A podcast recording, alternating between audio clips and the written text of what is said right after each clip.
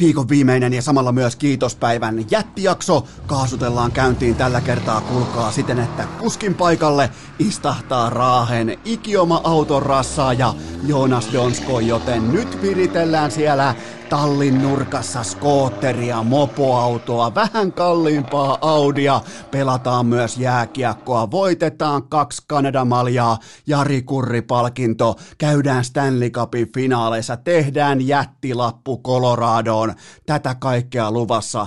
Mukana totta kai myös aivan kaikki lajit, kuulkaa, sulkapallosta paadelia, pesiksestä pingikseen, joten eiköhän mennä.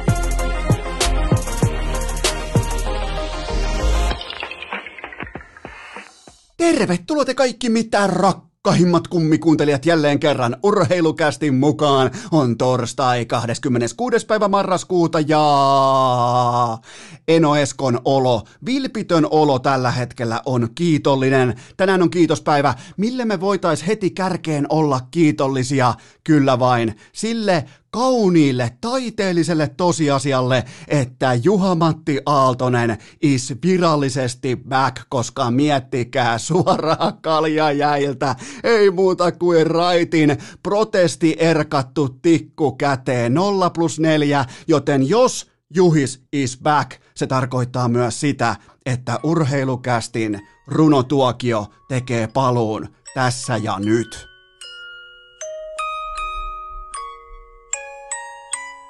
On sopivaa pysähtyä kellaamaan. Juhis se saapui pelaamaan. Kiekkofani heräsi kauniiseen lauluun. Aaltonen loihti oitis neljä omenaa tauluun. Kiivaasti odotimme taikurin kiekollista siirtoa. Ottanut hän ei yhtäkään turhaa luistimen piirtoa. Kaljajäältä suoraan ykkösvitjaan suuren valkean. Teki se Edmontonin miehestä kovin kovin kalpean. Haastatteluissa näimme jo tuttua myhäilyä. Harkitsen itsekin ulkojäiden alle sauvakävelyä. Juhi auraa luntaporsella, on Oulussa hänen koti. Samalla todetkaamme on kärppien kriisi virallisesti ohi. Joku Raksilassa vielä haaveilla vois, et kukko huutais, let's go fucking boys. Lienee paikallaan myöntää, että mä olen äskeiseen runosuoritteeseen äärimmäisen tyytyväinen. Mä koen jopa ylpeyttä sekä kiitollisuutta samaan aikaan, koska mä onnistuin naulaamaan tuon kohdalleen silloin, kuin aihepiirinä on nimenomaan kanssataiteilija Juha-Matti Aaltonen, joka siis palasi askiin kärppien paidassa suoraan jostain ammattijääkiekkoilijan, tietsä, iltapäiväjäiltä.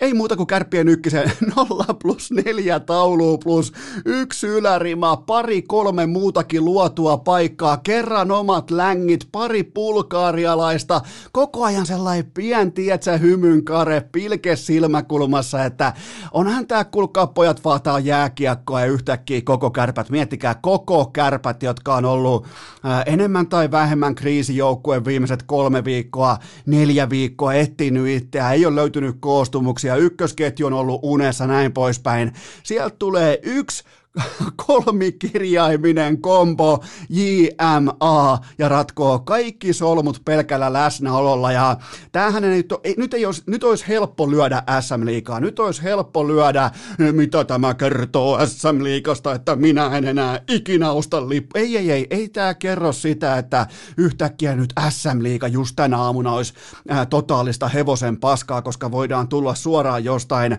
ammattipelaajien höntsäjäältä, kaljajäältä, voidaan tulla kärppien ykkösen ja painaa neljä täkyä tauluun heti siihen ensi iltaan. Tämä on laatupelaaja, ja tämä on nimenomaan tämä uusi Juha-Matti Aaltonen. Enkä siis puhu nyt siitä, että on valkoinen diivakärki, erkkari jätetty pois. En puhu lainkaan siitä, vaan puhun siitä, että miettikää, Juha-Matti Aaltonen on ymmärtänyt vihdoin. Hän on tällä hetkellä kolmekymmentäneljä tai kolmekymmentäviisi, tarkempi podcastaja. Olisi ehkä voinut tarkistaa faktoja alle, mutta mä haluan mennä tunne edellä. Mä haluan mennä, mä oon niin kiitollinen kiitospäivänä, että mä haluan mennä tunne edellä, koska mä tunsin iloa, mä tunsin vapautuneisuutta, mä tunsin ylipäätään, miettikää, kun mulla on täällä useampia telkkareita ja mä oon panostanut mun studio, tää on mun duuni, niin mulla ei ollut kahta kysymystäkään, että mitä matsia, mulla oli tarjontaa kello kahdeksantoista kolmekymmentä tiistai-iltana, mulla oli tulossa Mestarien liigaa, mulla oli tulossa vaikka mitä, mun aivoissa ei pyörinyt mikään muu kuin se, että mun Äh, numerolla viisikymmentä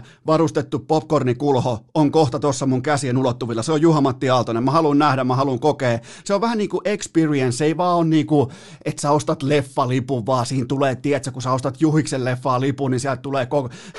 Siellä, sä saatut, saatat jopa itsekin päätyä niin kuin jonkinnäköiseen niin kuin, tällaiseen niin kuin kohtaukseen mukaan näyttelemään. Se on kokonaisvaltainen, ruumiillinen kokemus katsoa Juha-Matti Aaltosen jääkiekkoa, niin laatupelaaja, joka on nyt vasta vanhemmalla iällä ymmärtänyt sen, että ei helvetti, että puksuttaa, onko toi se junan ääni? Kyllä, kyllä se taitaa olla, että mihin suuntaan se puksuttaa, ei, jum, ei se, ju, hei helvetti, se puksuttaa mun, miettikää, että se auraa jollain Porschella siellä lunta sivuun ja se kuuntelee sitä junan ääntä ja miettii, että ei me olla kyllä menossa nyt samaa suuntaa tuon junan kanssa, niin pitäisiköhän alkaa hommi. Kattokaa silloin, on suipot, posket, painaa pilke silmäkulmassa, liikkuu hyvin, näyttää urheilijat, näyttää siis urheilijalta paremmalta kuin oma, omina prime-vuosina, kun riitti pelkkä talentti, riitti se, mitä joulupukki on tuonut, riitti se, mitä tuli joulupukilta, tuossa on uusi Istonen mailla, me ja dominoi, no sehän meni. Mä oon nähnyt, mä oon nähnyt Aaltosta hetkinen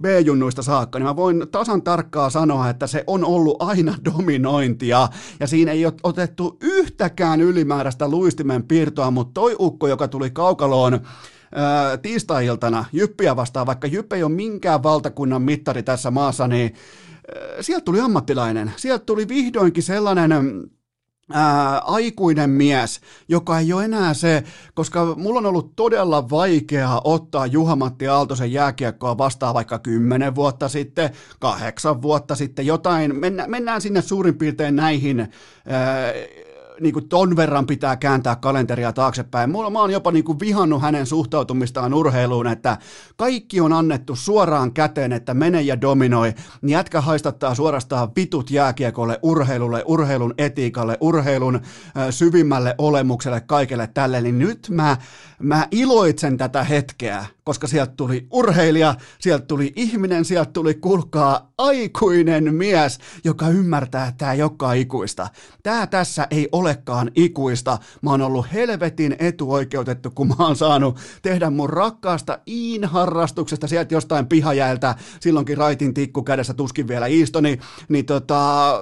sieltä pystynyt siitä harrasteesta tekemään itselleen äärimmäisen hyvin palkatun, kompensoidun ammatin. Ja nyt siinä näkyy se kiitollisuus, se, että pitää olla hereillä. Siinä on rinnalla pyörälää Kunikkia, siinä on sitten Aaltonen, totta kai kolmas laitahyökkääjä, niin kyllä ne Kärpis suurin piirtein tietää, että miten solmut auetaan, ja jos se solmun aukaisu, että ykköstykistöön pitää saada parhaat pelaajat askiin, niin kyllä se mulle nyt vain kertoo jotakin, että Juha-Matti Aaltonen tulee suoraan reservistä ykkösvitjaan yli Jesse Puljärven, mutta mä en halua nyt kuitenkaan siirtää keskustelua siihen, että olisi ollut niinku enemmänkin fokus Puljärvessä tai Kärppien yhtäkkiä heräämisessä, vaan pikemminkin mun mielestä fokuksen pitää olla siinä, että mitä on herääminen, mitä on ymmärtäminen, mitä on aikuiseksi kasvaminen urheilussa, niin siinä oli Juha-Matti Aaltonen, se on tätä nyt, se, se tulee olemaan tätä, voitte olla varmoja, että se, mä takaan, mieti, kerrankin mä pystyn antamaan Eno Eskon garantiin sille, että mä laitan, oikein jos mulla olisi raamattu täällä jossain, mä voisin nyt laittaa käden raamatulla ja ilmoittaa, että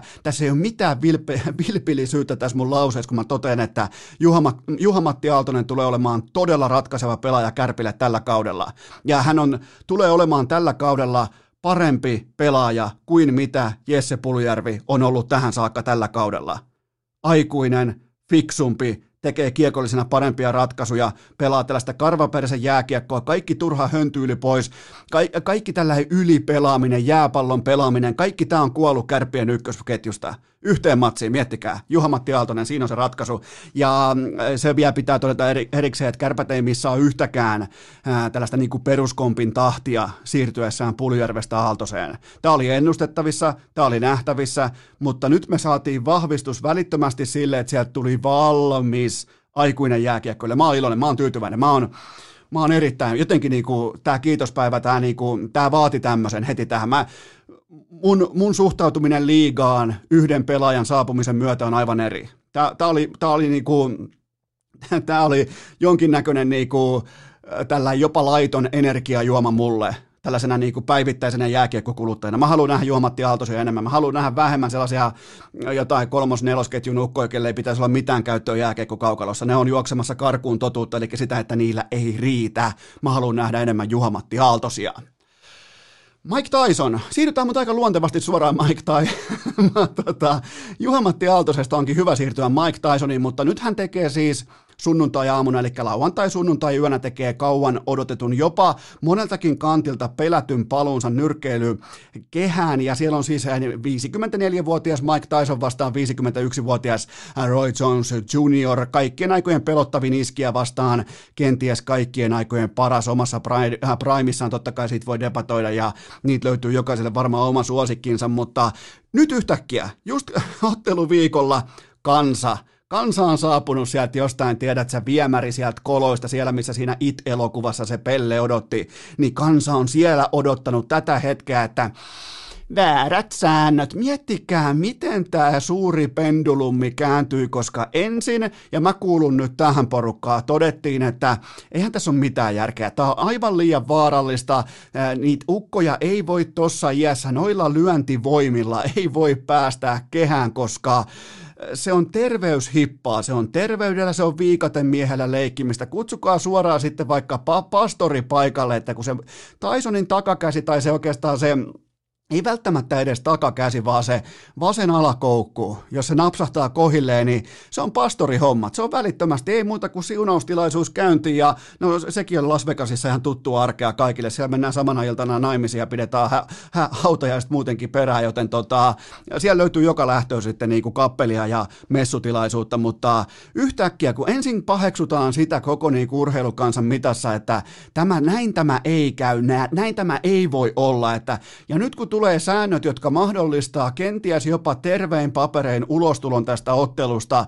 Tämä, tämäkään ei käy. Minu, minä olen katsonut, minä en tätä. Ei kukaan ei kysynyt sulta, tässä on terveys pelissä. Joten mä koen ainakin omakohtaisesti, että nämä säännöt on ainoa oikea valinta tässä kohdin, koska tämä on, mä alleviivaan, näytösottelu. Ymmärtäkää nyt hyvänen aika se, että ei noit voi, noilla lyöntilujuuksilla noita ei voi päästää häkkiin painamaan nyt sitten täysiä kolmiminuuttisia erää, täydet kaksitoista erää ja siellä luetaan lukua. Tuolla ei ole tuomareita, tuolla ei lueta lukua, tuolla on tyrmäyskielto, tuolla on, ei voi tulla katteja, eli tota, haavoja silmäkulmi, matsi on välittömästi ohi, näin poispäin. Niin näinhän suojellaan siis osallistujaa, ihmistä. Kyllähän noilla lisenssin haltijoillakin pitää tuolla Nevadassakin olla jonkinnäköinen roti siitä, että mitä tehdään, miksi tehdään ja kenen kanssa tehdään, joten tota, jos olit paheksumassa sitä, että ei pitäisi enää, nyr- nyrkkeilykehä ei ole oikea paikka viisikymmentäneljävuotiaalle herrasmiehelle, niin, niin älä yritä nyt olla sitä mieltä, että minä haluan yhtäkkiä kunnon hyvä, ettei vaadita jotain kuusunssisia hanskoja ja U F C-sääntöjä. Miettikää nyt, sykkeet alas. Tämä on näytöstä, tämä on viihdebisnestä, tämä on kaikkien aikojen pelätyimmän iskijän paluu, tämä on kaikkien aikojen yhden parhaan ottelijan paluu kehään, tämä on viihdettä, tämä on, tämä on tota, ihan putipuhdasta popcornia, jopa feikkiä keskelle koronaa, niin kattokaa sitä polaria, kattokaa sitä kelloa, ettei nyt pääse ne sykkeet nousemaan, koska te aiotte kuitenkin olla kiinnostuneita, vaikka te nyt uhoatte, että minä en kylläkään katso, että niin mä voisin melkein kuvitella, että teilläkin aika monella ra- rapsahtaa sunnuntai-aamusta sitten viimeistään aamukahvin ohessa, ehkä tulospiilosta, Viaplay käyntiin tai jotain vastaavaa, niin nämä kannattaa nämä kortit ennemmin pelata auki ihan suoraan siihen pöytään kuin nolata itseä yhtään enempää, joten urheilufanit, sykkeet alas, mennään eteenpäin. Urheilukääst! Tällä rahalla sai nyt tämmösen. Ja oikeastaan heti tähän perään on täysin sallittua, jopa suositeltavaa nostaa hieman sykkeitä, jopa itse asiassa tähän malliin.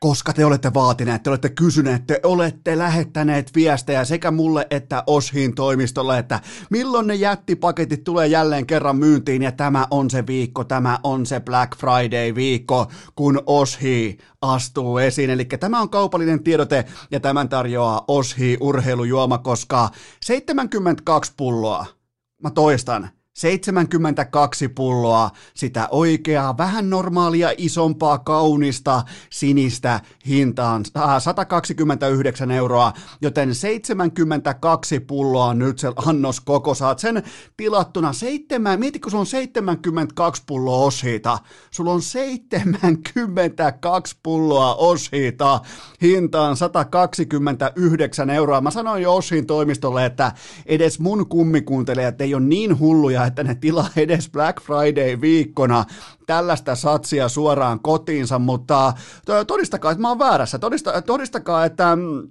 että mun näkemys on väärä, koska jokuhan teistä sen tekee, joku, mä oon ihan varma, että joku ottaa ton seitsemänkymmentäkaksi pulloa, koska sen jälkeen on Oshiita siinä määrin riittävästi, että on tollain niinku seitsemänkymmentäkaksi isoa treeniä, isoa palautumista, isoa darraa, isoa ihan mitä tahansa on koverattu. seitsemänkymmentäkaksi pulloa Oshiita hintaan sata kaksikymmentäyhdeksän euroa osoitteesta evoke piste fi ja meikäläisen I G-swipeissa. Menkää swipaamaan sitä ylöspäin ja menkää ostamaan, te olette toivoneet, joten Oshi sitä myös teille tarjoaa. Ja siellä on myös kylkeen, tää on mun laatima tällainen erikoispaketti, kerää kaikkien Oshiin makujen. Pääsette testaamaan, tää on vähän niin kuin Oshiin Black Friday-viikon maistelumenju, kaksikymmentäneljä pulloa erilaisia Oshiita, on vitamiinivettä, on urheilujuomaa, on isotonista juomaa, on jokaiseen lähtöön sinistä, punasta, you name it, se on hintaan neljäkymmentäviisi euroa, joten kaksikymmentäneljä pulloa hintaan neljäkymmentäviisi euroa. Siinä on jokaiseen lähtöön. Suosittelen todella lämpimästi testaamaan kaikkia makuja, mutta kyllähän se Goat-versio on toi iso sininen, jota lähtee seitsemänkymmentäkaksi pulloa hintaan sata kaksikymmentäyhdeksän euroa vain maanantaihin saakka, mä toistan, vain maanantaihin saakka mahdollista, sen jälkeen menee kioski kiinni, joten jos aiot tilata jättisatsin Oshiita, se pitää tapahtua maanantaihin mennessä, joten meikäläisen I G:stä tai osoitteesta evoke piste fi, lisätiedot, mä toistan, evoke .fi. Sinne vaan tilaamaan, miettikää, seitsemänkymmentäkaksi pulloa Oshiita ja liikahdetaan kysymysten maailmaan.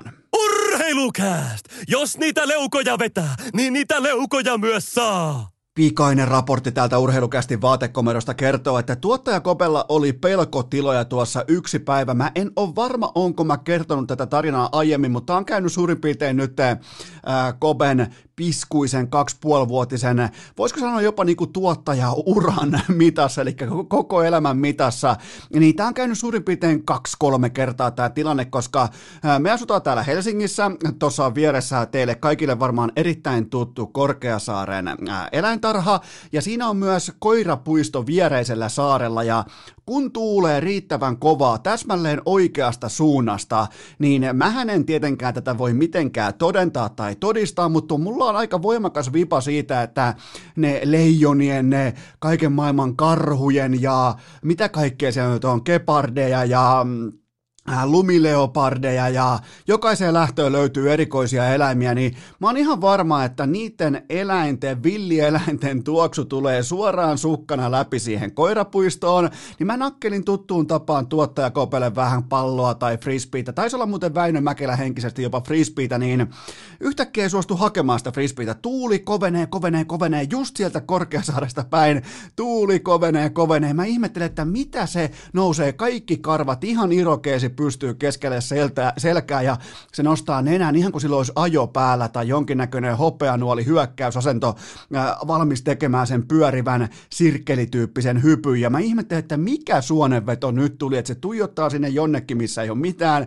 Niin sen jälkeen mä aloin järkeilemään, että hetkinen, että se tulee suoraan Korkeasaaresta, että voiko se kuvitella, että nämä, niin kuin nämä leijonat ja kumppanit, ne on siinä aidan takana, kun se ei suostunut enää hakemaan frisbeitä. Se pelkäsi niin paljon, se kierteli vähän puita ja haisteli ja teki sellaisen, sitten kun se uskalsi mennä, niin tota, se teki sellaisen pikaisen piston siihen frisbeeseen ja äkkiä äkkiä juosteen takaisin faijansa luokse, siis mahdollisimman nopeasti, sellaista kun tiedätte, miten koira juoksee vähän peloissaan, niin kun menee korvat luimuu tähän, niin, niin silleen hipsii pois sieltä, niin, niin hyvin mielenkiintoinen tilanne, eli voidaan laittaa pöytäkirjaan merkintä, että tuottaja Kobe pelkää leijonia, sekä kepardeja, ää, sekä gaselleja, myös sitä bändiä, etenkin Hätämiikkaa, koska Hätämiikka kannustaa ää, Los Angeles Raidersia, mutta tota, tai siis nykyään Las Vegas, tuossa välissä oli myös Oakland Raiders, mutta kunnon räppäri tietää, että on vain yksi Raiders ja se on Losista, mutta tuota, sellainen pikku tuottaja Kobe-tarina, eli nyt hyökätään kysymysten ja vastausten kummalliseen maailmaan ja rouhaistaan tuota tuottaja Koben legendaarisesta kysymyssäkistä. Ensimmäinen pohdinta pöytään. Mitä Urho Vaakanainen tekee tai saa nykysaipasta?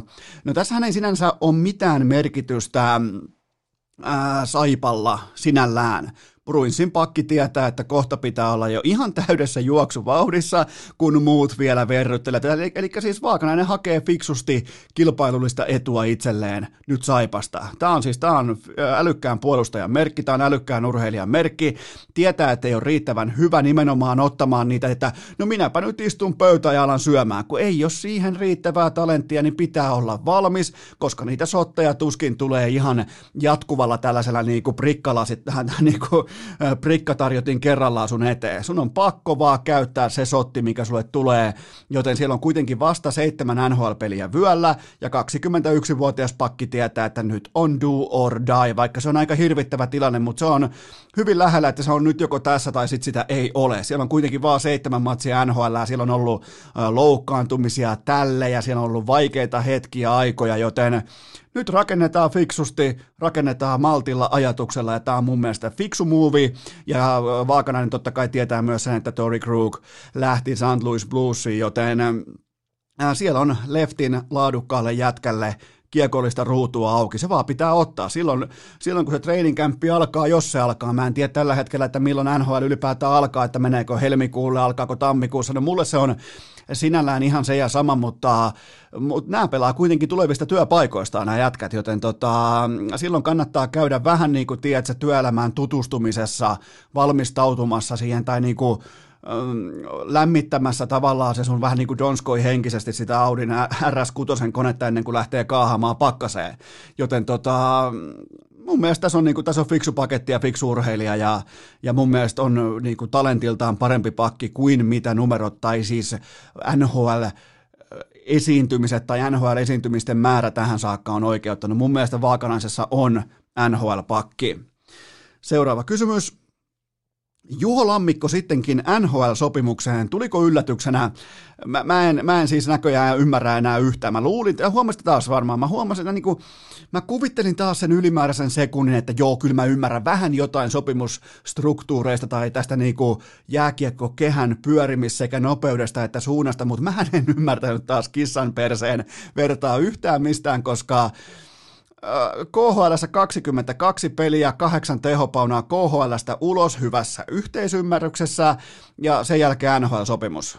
Mä, mä, mä en siis näe vaan sitä jatkumoa, että jos et sä K H L:ssä vähintään murskaa tai dominoi, niin miten se ruoho voisi olla vihreämpää siellä Floridan suunnalla, mutta kenties tämä on se viimeinen sauma.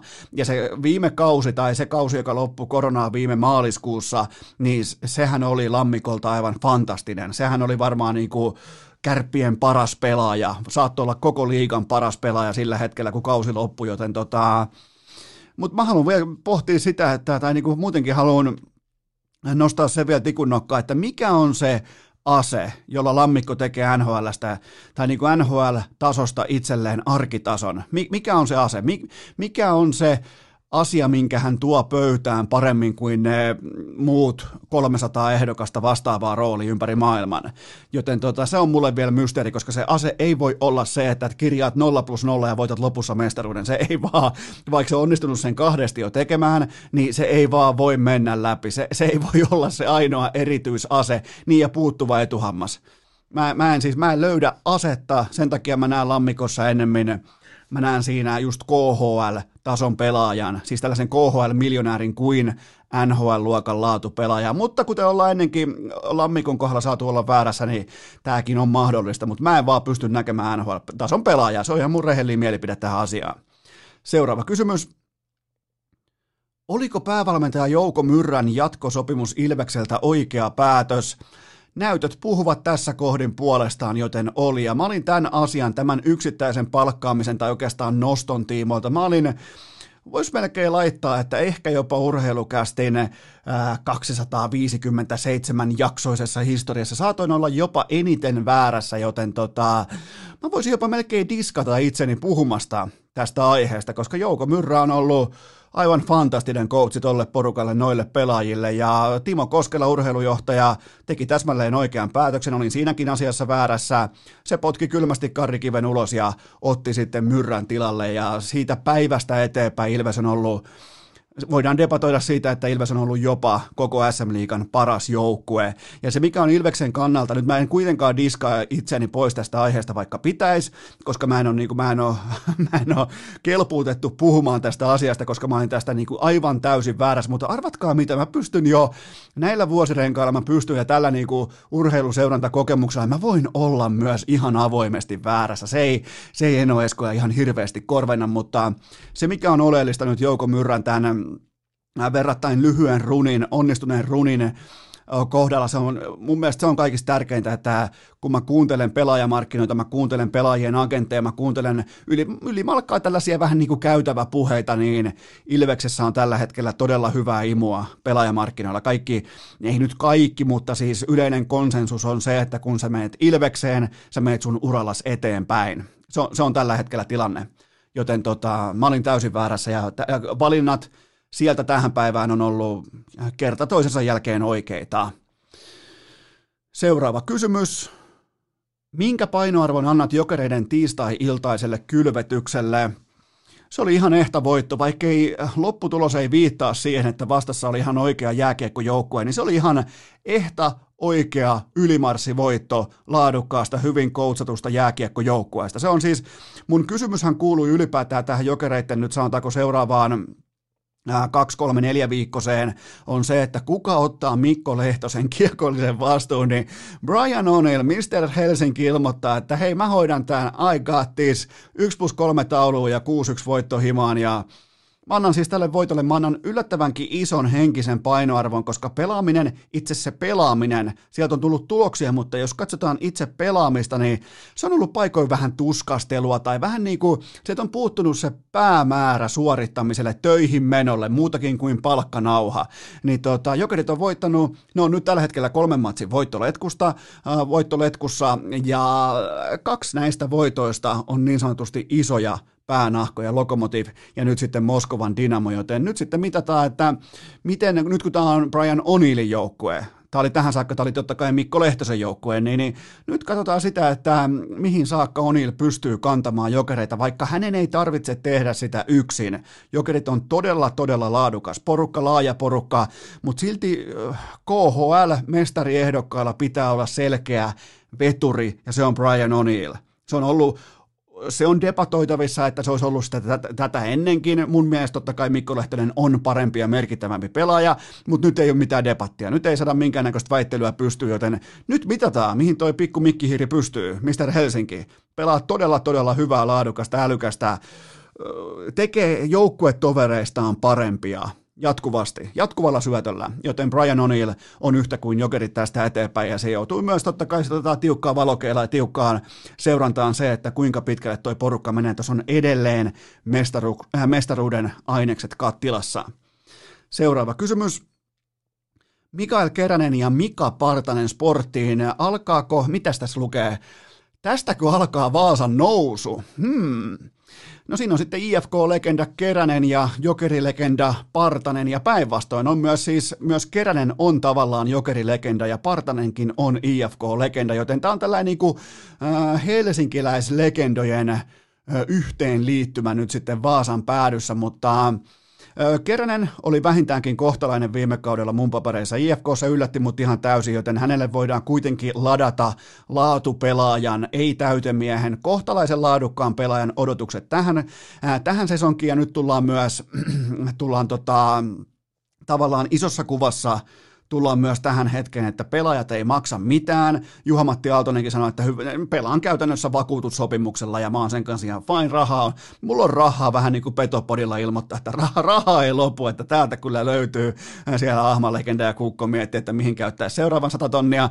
Niin tota, joukkueella köyhälläkin on tällä hetkellä S M-liigassa varaa ostaa se feikki Louis Vuittonin kassi, ja nämä molemmat pelaajat, sekä Keränen että Partanen, ne on molemmat ää, feikki Vuittoneja. Ne, ne voi tuoda hetkellisesti jonkinnäköistä uutta, varsinkin Keränen, no Partanen totta kai maali per peli K H L:ssä, kuka muu voi sanoa samaa tällä hetkellä, S M-liigatasolla no ei kauhean moni, mutta joka tapauksessa tämä vähän vääristää tämä markkina tällä hetkellä tilannetta, kun pelaajat tulevat ilmaiseksi töihin.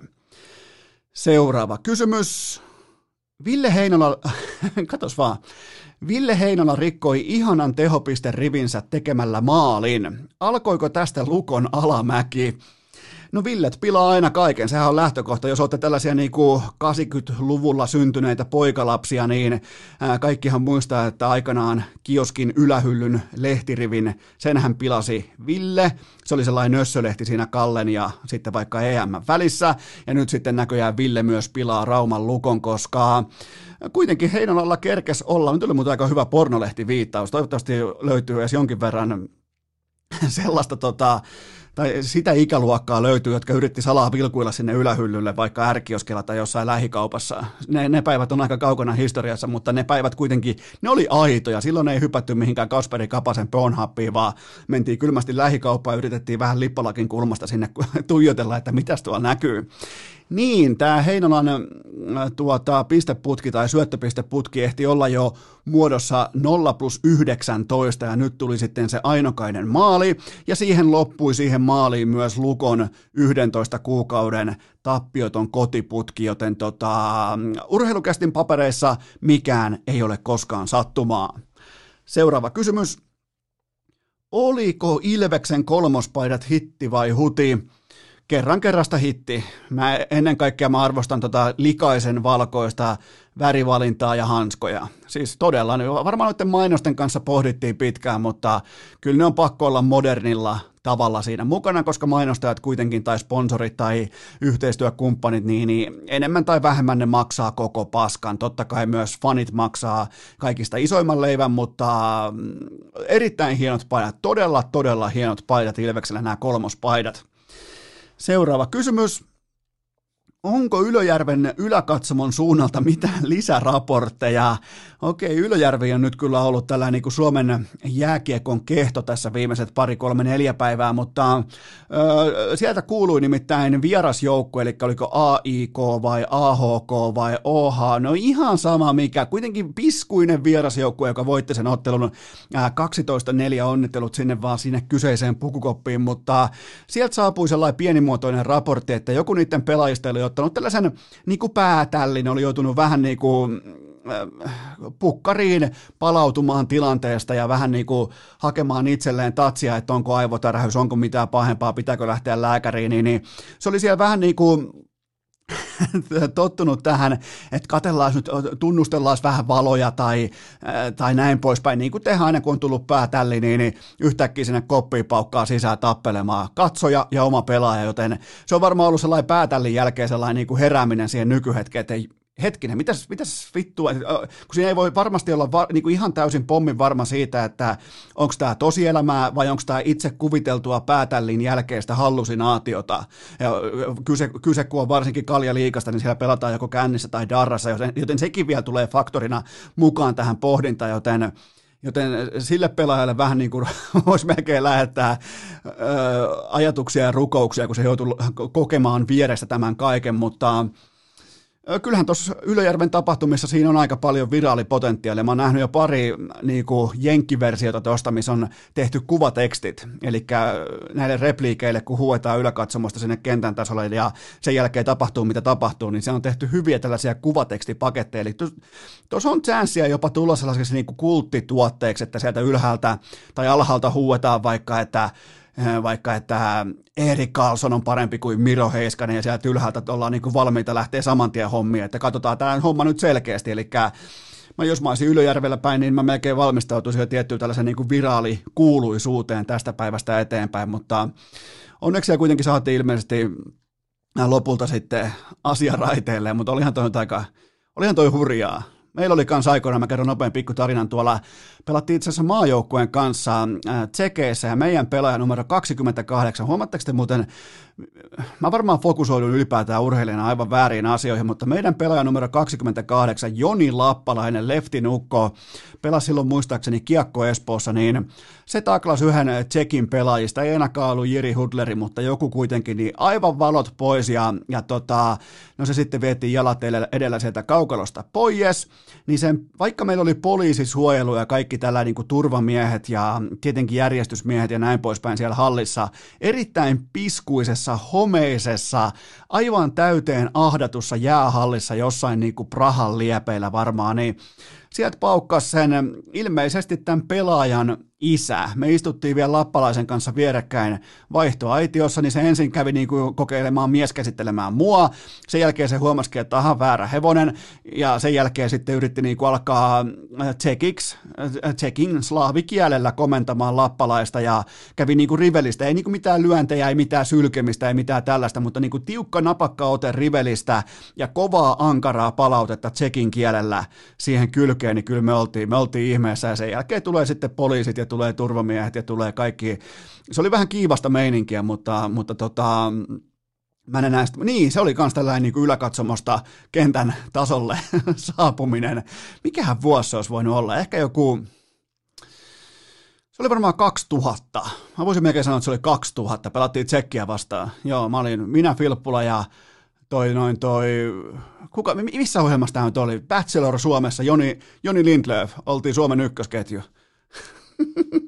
Yhdessä tuli podcasta ja yhdessä tuli Bacheloria ja yhdessä tuli N H L-miljonääri ja Stanley Cup-voittaja. No ei mennyt muuten nallekarkit tasan, mutta tota, tota, tollain pikku katsomotarina, pidetään pien tauko ja mennään muihin lajeihin.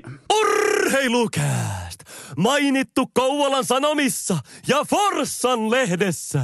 Tähän välikköön mulla on teille kuitenkin, rakkaat kummikuuntelijat, äärimmäisen hyviä uutisia, koska Elisa piste fi kertoi mulle, Eno Eskolle, etukäteen, että mitkä on niiden kärkihevoset Black Friday suureen kampanjan, joka alkaa nyt torstai-iltana, ota talteen, torstai-iltana kello kaksikymmentäyksi nolla nolla. Nämä kaikki tarjoukset tulee osoitteeseen elisa piste fi. Mä voin kertoa teille mun suosikki kolme tarjousta. Siellä on paljon paljon huippumegaluokan tarjouksia. Hyvä, ettei ilmaisiksi anneta kamaa asiakkaille, eikä tarvi lähteä sinne peltihalliin johonkin jumalattomaan ruuhkaa sinne. En edes viitti sanoa mitään kaupunkia, mutta nämä tuotteet, mitä mä oon poiminut esiin, tämä alkaa siis torstai-iltana kello kaksikymmentäyksi nolla nolla alkaa tämä elisa piste fi jättimäinen Black Friday-kampanja.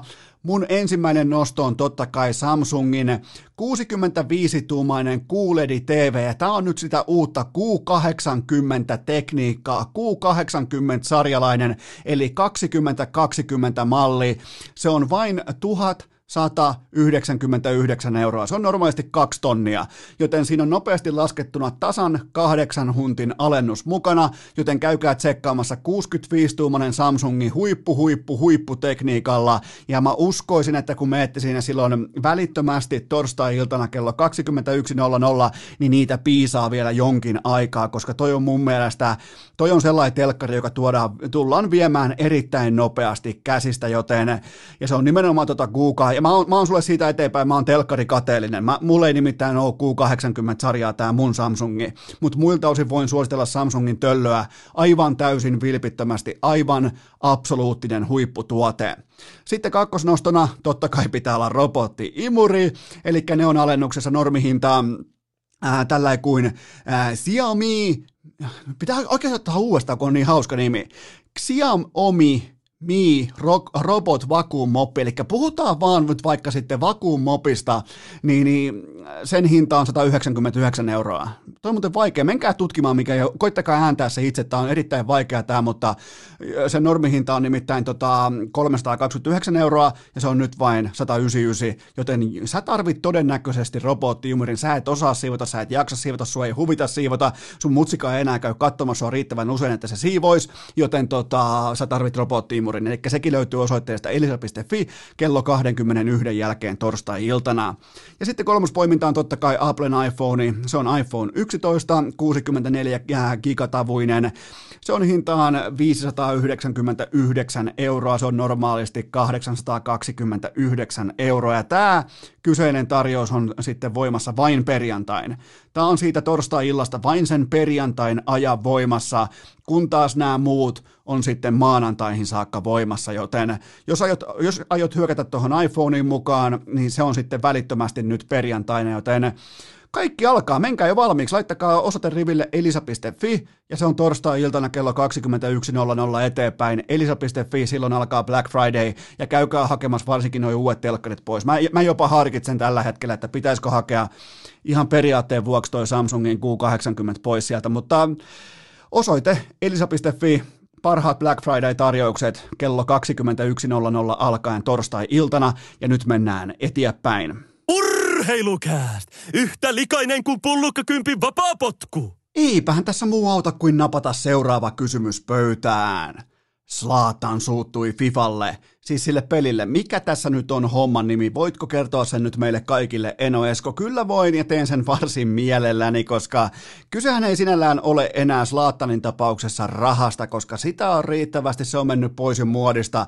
Nyt on aika mittava valtapeli meneillään, koska taustalla on tietenkin super mega hyperagentti Mino Raiola, joka on hyvin hyvin vihainen FIFPron ja FIFAn suunnitelmille, eli FIFPro on pelaajayhdistysten kattojärjestö ja FIFA on totta kai FIFA ja nämä tahot, ne hallinnoi FIFAn videopelin lisenssioikeuksia, ja sieltä menee sitten samassa paketissa, sieltä menee, totta kai seurojen pitää tehdä yhteistyösopimukset vaikka E A Sportsin kanssa, mutta sieltä menee sitten samassa paketissa, oot kuka tahansa Zlatan tai A C Milanin äh, junnujoukkueen nouseva vaikkapa tota, vasemman laidan puolustaja, ihan ne, ne, never heard nobody, niin sä meet sillä samalla myyntierällä eteenpäin, ja se on G G-chattiin, ja, ja, ja tämä homma etenee just tällä tavalla, kuin nämä isot järjestöt ilmoittaa, niin ongelma tässä on nyt se, että ongelmahan ei ole siis se, että Zlatan olisi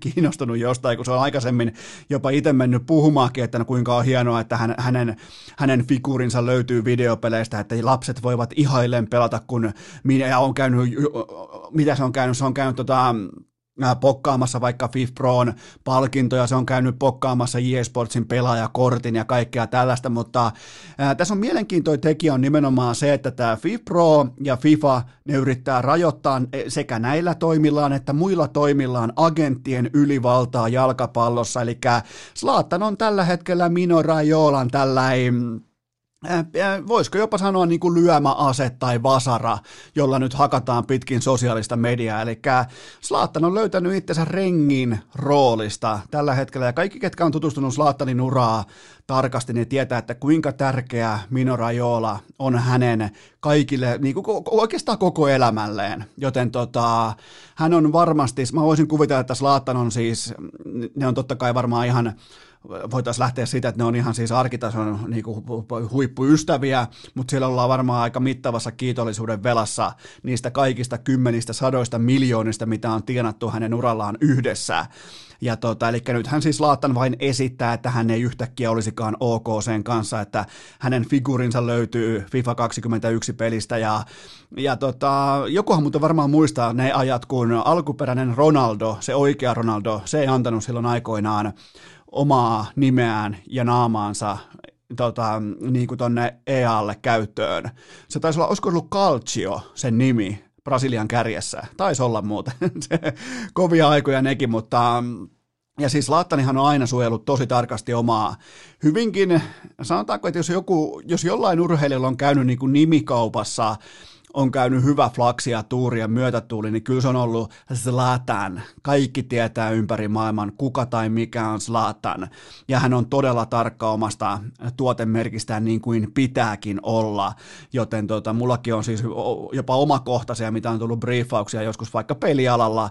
Niin, niin esimerkiksi vaikka jalkapallon arvokisoissa ei saa puhua pelaajasta nimeltä Zlatan, vaan erikoiskohteissa pitää olla vaikkapa Ruotsin nimeltä mainitsematon kärkipelaaja numero kymmenen mainittuna tai näin poispäin, niin, niin katsokaa, kun Zlatani omistaa, tai on, onkohan se kyseinen peliyhtiö enää edes tulilla, mutta, mutta tota, ainakin hän tuli ryminällä mukaan markkinaan silloin jossakin vaiheessa, mutta tämä on siis, tämä on valtapeliä, tämä on jättimäisten vallanpitäjien peliä, ja tässä ei ole kyse lainkaan siitä, että joku Zlatan nyt olisi yhtäkkiä vihan asialle, jota hän on aina rakastanut.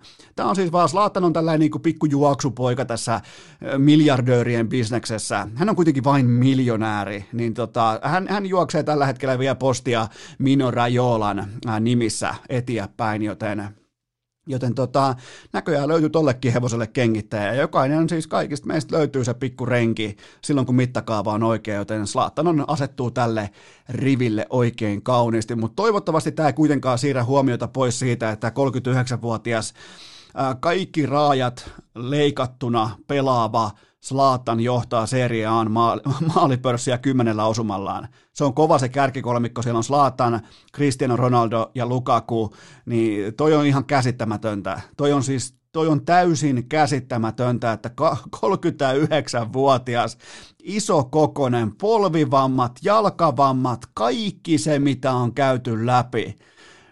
Ja se ottelumäärät ja se dominointi, maalimäärät, mestaruudet, kaikki, että siellä on se tiikerin silmä jäljellä ja toi ukko on ylipäätään siinä kunnossa, että se pystyy edelleen mies käsittelemään noita Serie A:n laadukkaita toppareita ja puolustajia, niin se on ihan täysin käsittämätöntä. Toivottavasti tämä nyt ei vie huomiota pois siitä, tämä niin kuin Mino Raiolan tällaisena niin kuin rattopoikana pyöriminen pitkin sosiaalista mediaa.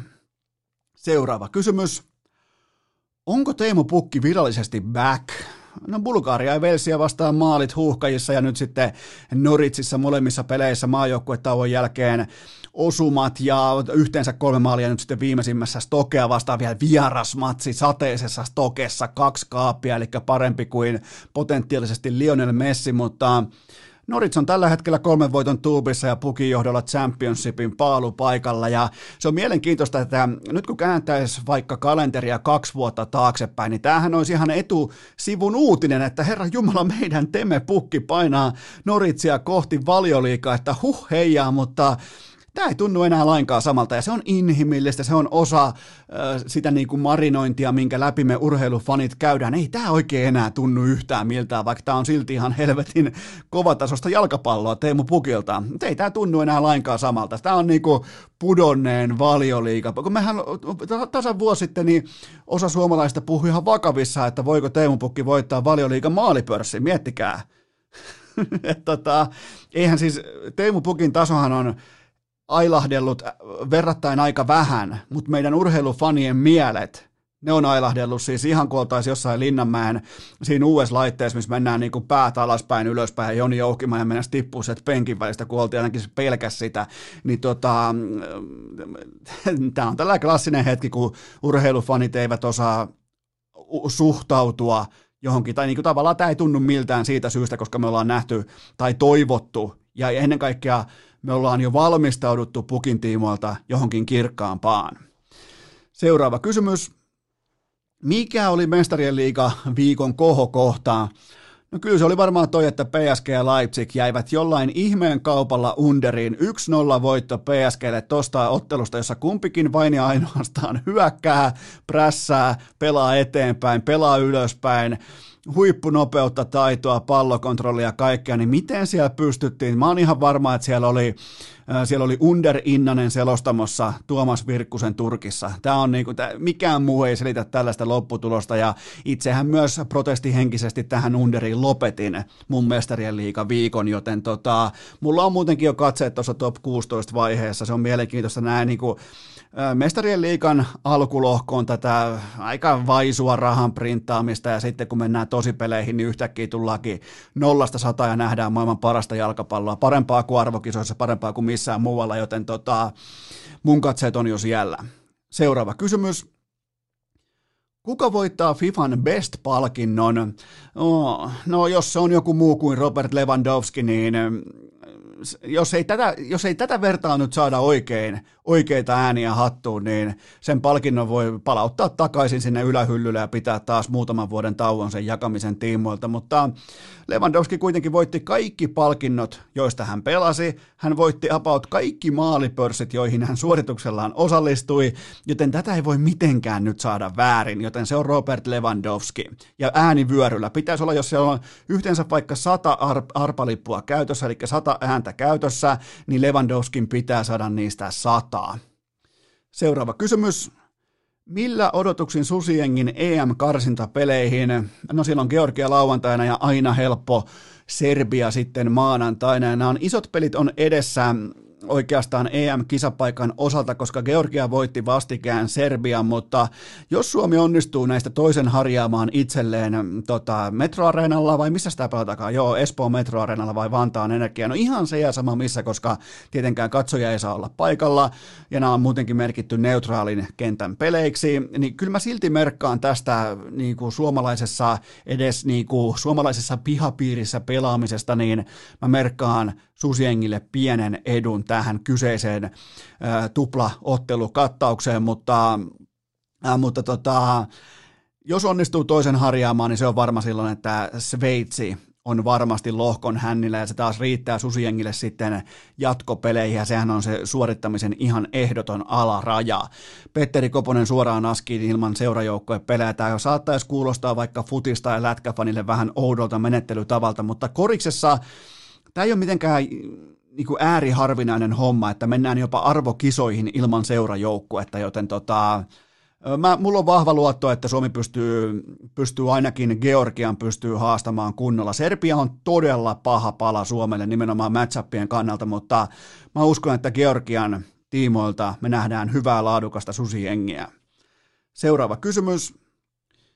Mitähän Lauri Markkanen ajattelee, kun hänen draftiluokkansa marssii melko, kun hänen draftiluokkansa marssii melko tuhdisti pankkiin juuri nyt? Kyllä vain, siellä marssitaan tällä hetkellä, eikä tarvi olla edes maanantai, että voi mennä vähän niin kuin hymy suupielissä kohti paikallista säästöpossupankkia, koska Jason Tatum, Donovan Mitchell, De'Aaron Fox, kaikille tuli maksimit, eli kahdelle ensimmäiselle mainitulle tuli peräti tämä sata yhdeksänkymmentäviisi miljoonan lappu, ja De'Aaron Fox sai nyt sitten sata kuusikymmentäkolme miljoonaa, ja äh, nyt on tilanne se, että Markkanen lähtee neloskauteensa kävyillä, tai no me voidaan nyt taas asettaa nämä N B A:n kävyt sitten omaan mittakaavaansa, koska ensi kaudesta, kun Markkanen pelaa nyt niin sanotusti ilman respektiä, ilman jatkosopimusta, ilman niin kuin tätä maksukuponkia, eli hän pelaa kilometrikorvauksilla N B A-termein, niin se saa kuitenkin kuusi pilkku seitsemän miljoonaa ensi vuodesta, ja vaikkapa N H L:n puolelta suomalaisista enemmän tienasi viime kaudella ainoastaan Sebastian Aho, Mikko Rantanen, Esa Lindell ja Alexander Barkov. Kukaan muu viime kaudesta, nimenomaan täsmälleen viime kaudesta, Mä en, mä en viittaa salarikäppiin nyt, vaan mä, mä, mä viittaan nimenomaan siihen, että mitä maksettiin viime kaudesta, niin siellä on vain neljä pelaajaa yli Lauri Markkasen ruukien sopimuksen neljännen vuoden, mikä on ihan täysin käsittämätöntä, mutta, mutta siis Markkanen neuvottelee ensi kesänä, ja tota, tai siis tokihan just nyt, just tällä hetkellä voi olla neuvottelut käynnissä, mutta mä en välttämättä, jos mä olisin Markkanen, niin mä en välttämättä haluaisi neuvotella just näiden näyttöjen jälkeen, näiden aikojen. Mä haluaisin pelata tällä front officella, uusi G M, uusi urheilujohtaja, uusi päävalmentaja, uudet ajat, uudet tuulet, uusi uskottavuus. Mä haluaisin pelata tämän kokonaispaketin kanssa nyt yhden kokonaisen kauden, ja mä haluaisin pystyä lyömään itseni, koska silloin kun oltiin tulokaskaudessa kiinni, niin Jason Tatum, Donovan Mitchell ja De'Aaron Fox, niin ei ne ollut siis ihan kuin, niin kuin tyyliin tossun kärjen verran Markkasta edellä siinä isossa käyrässä. Toki siis talentiltaan absoluuttisesti parempia, niistä oli helppo sanoa kaikista, että okei, noille tullaan jonain päivänä maksamaan paljon, mutta ei Markkanen niitä ollut juurikaan jäljessä, joten tota, nyt, on näyt- nyt, on, nyt on muuten siis, puhutaan sellaisesta vuodesta Lauri Markkasen kohdalla, että jos tämä menee hyvin, jos tämä menee erinomaisesti, jos tämä menee nappiin, niin aletaan puhua kaikkien aikojen suurimmasta yksittäisestä niin kuin suomalaisesta sopimuksesta sen jälkeen. Eli siinä on, siinä on panokset, että ei, ei ressiä, ei paineita, tota, on nyt ihan järkyttävää. Eli Markkasen nelivuotinen tulokaslappu N B A:ssa, se oli kuitenkin vain heittomerkeissä, vain seiskavaraus, niin se on kaksikymmentä pilkku neljä miljoonaa dollaria tämä tulokaslappu, miettikää. N H L:ssä sä saat yhdeksänsataa tonnia, kun sä menet isoon liikaan, sä oot vaikka Alexis Lafreniere. Se laji itsessään ei takaa sulle yhtään mitään, sun pitää performoitua kaikki ne kolme ekaa vuotta, sen jälkeen sä oot rajoitettu vapaa-agentti, senkin jälkeen ollaan vielä hattukourassa, on toi hurja sarja, mutta tähtiä on vähän, rahaa on paljon, siitä syntyy diilejä, mutta tota, Markkanen pelaa tuollaisen sadan miljoonan kauden, siinä on niinku panokset, suurin piirtein sata miljoonaa voidaan sanoa, että on ensi kauden swingi suuntaan tai toiseen. Seuraava kysymys. Uskotko, että Deontay Wilder oikeasti tietää, kuka on Robert Helenius? No, Alabaman ex-kaljarekkakuski tuskin tietää edes, missä Suomi on, mutta se on nyt on vähän irrelevanttia tässä kohdin, koska ää, näitä nimilistoja pitää tehdä etenkin silloin, kun ollaan vähän lyhyessä tikussa, koska se nolo selittelyyn, useampaan selittelyyn, se selittely muuten jatkuu vieläkin, niin se Tyson Furyn tarjoama karttukylpy, niin se ei ole unohtunut vieläkään, joten nyt pitää tehdä näitä haastajalistoja ja pitää pysyä relevanttina tavalla tai toisella. Tämä on ihan täysin normaalia nyrkkeilyä.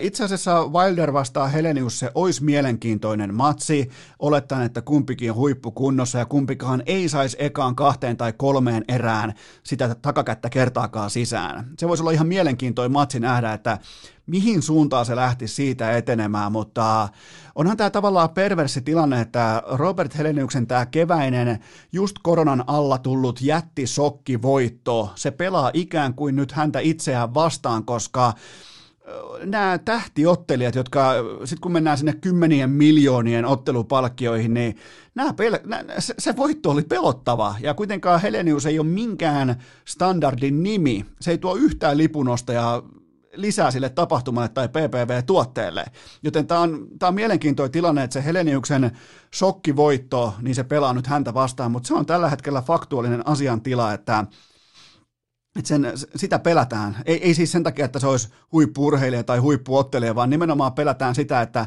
se ei tuo pääomaa sisään yhteiseen pottiin, ja se saattaa lyödä sulta valot pois koska tahansa, joten tota, on se, se nyrkkeily on kyllä mielenkiintoista puuhaa. Seuraava kysymys. Miten Tuomas Määtän kausi etenee Venäjällä? Mikä on jääpallopiirien tila noin muuten? No, jääpallopiirit, tila on vakaa, peräti rauhallinen. Just näin tuossa Helsingin Prahen kentällä tehtiin jäätä. Tuli mieleen tällä niin kuin jääpallopiirien kutsumus Eno Eskoa kohtaan tällä talvella.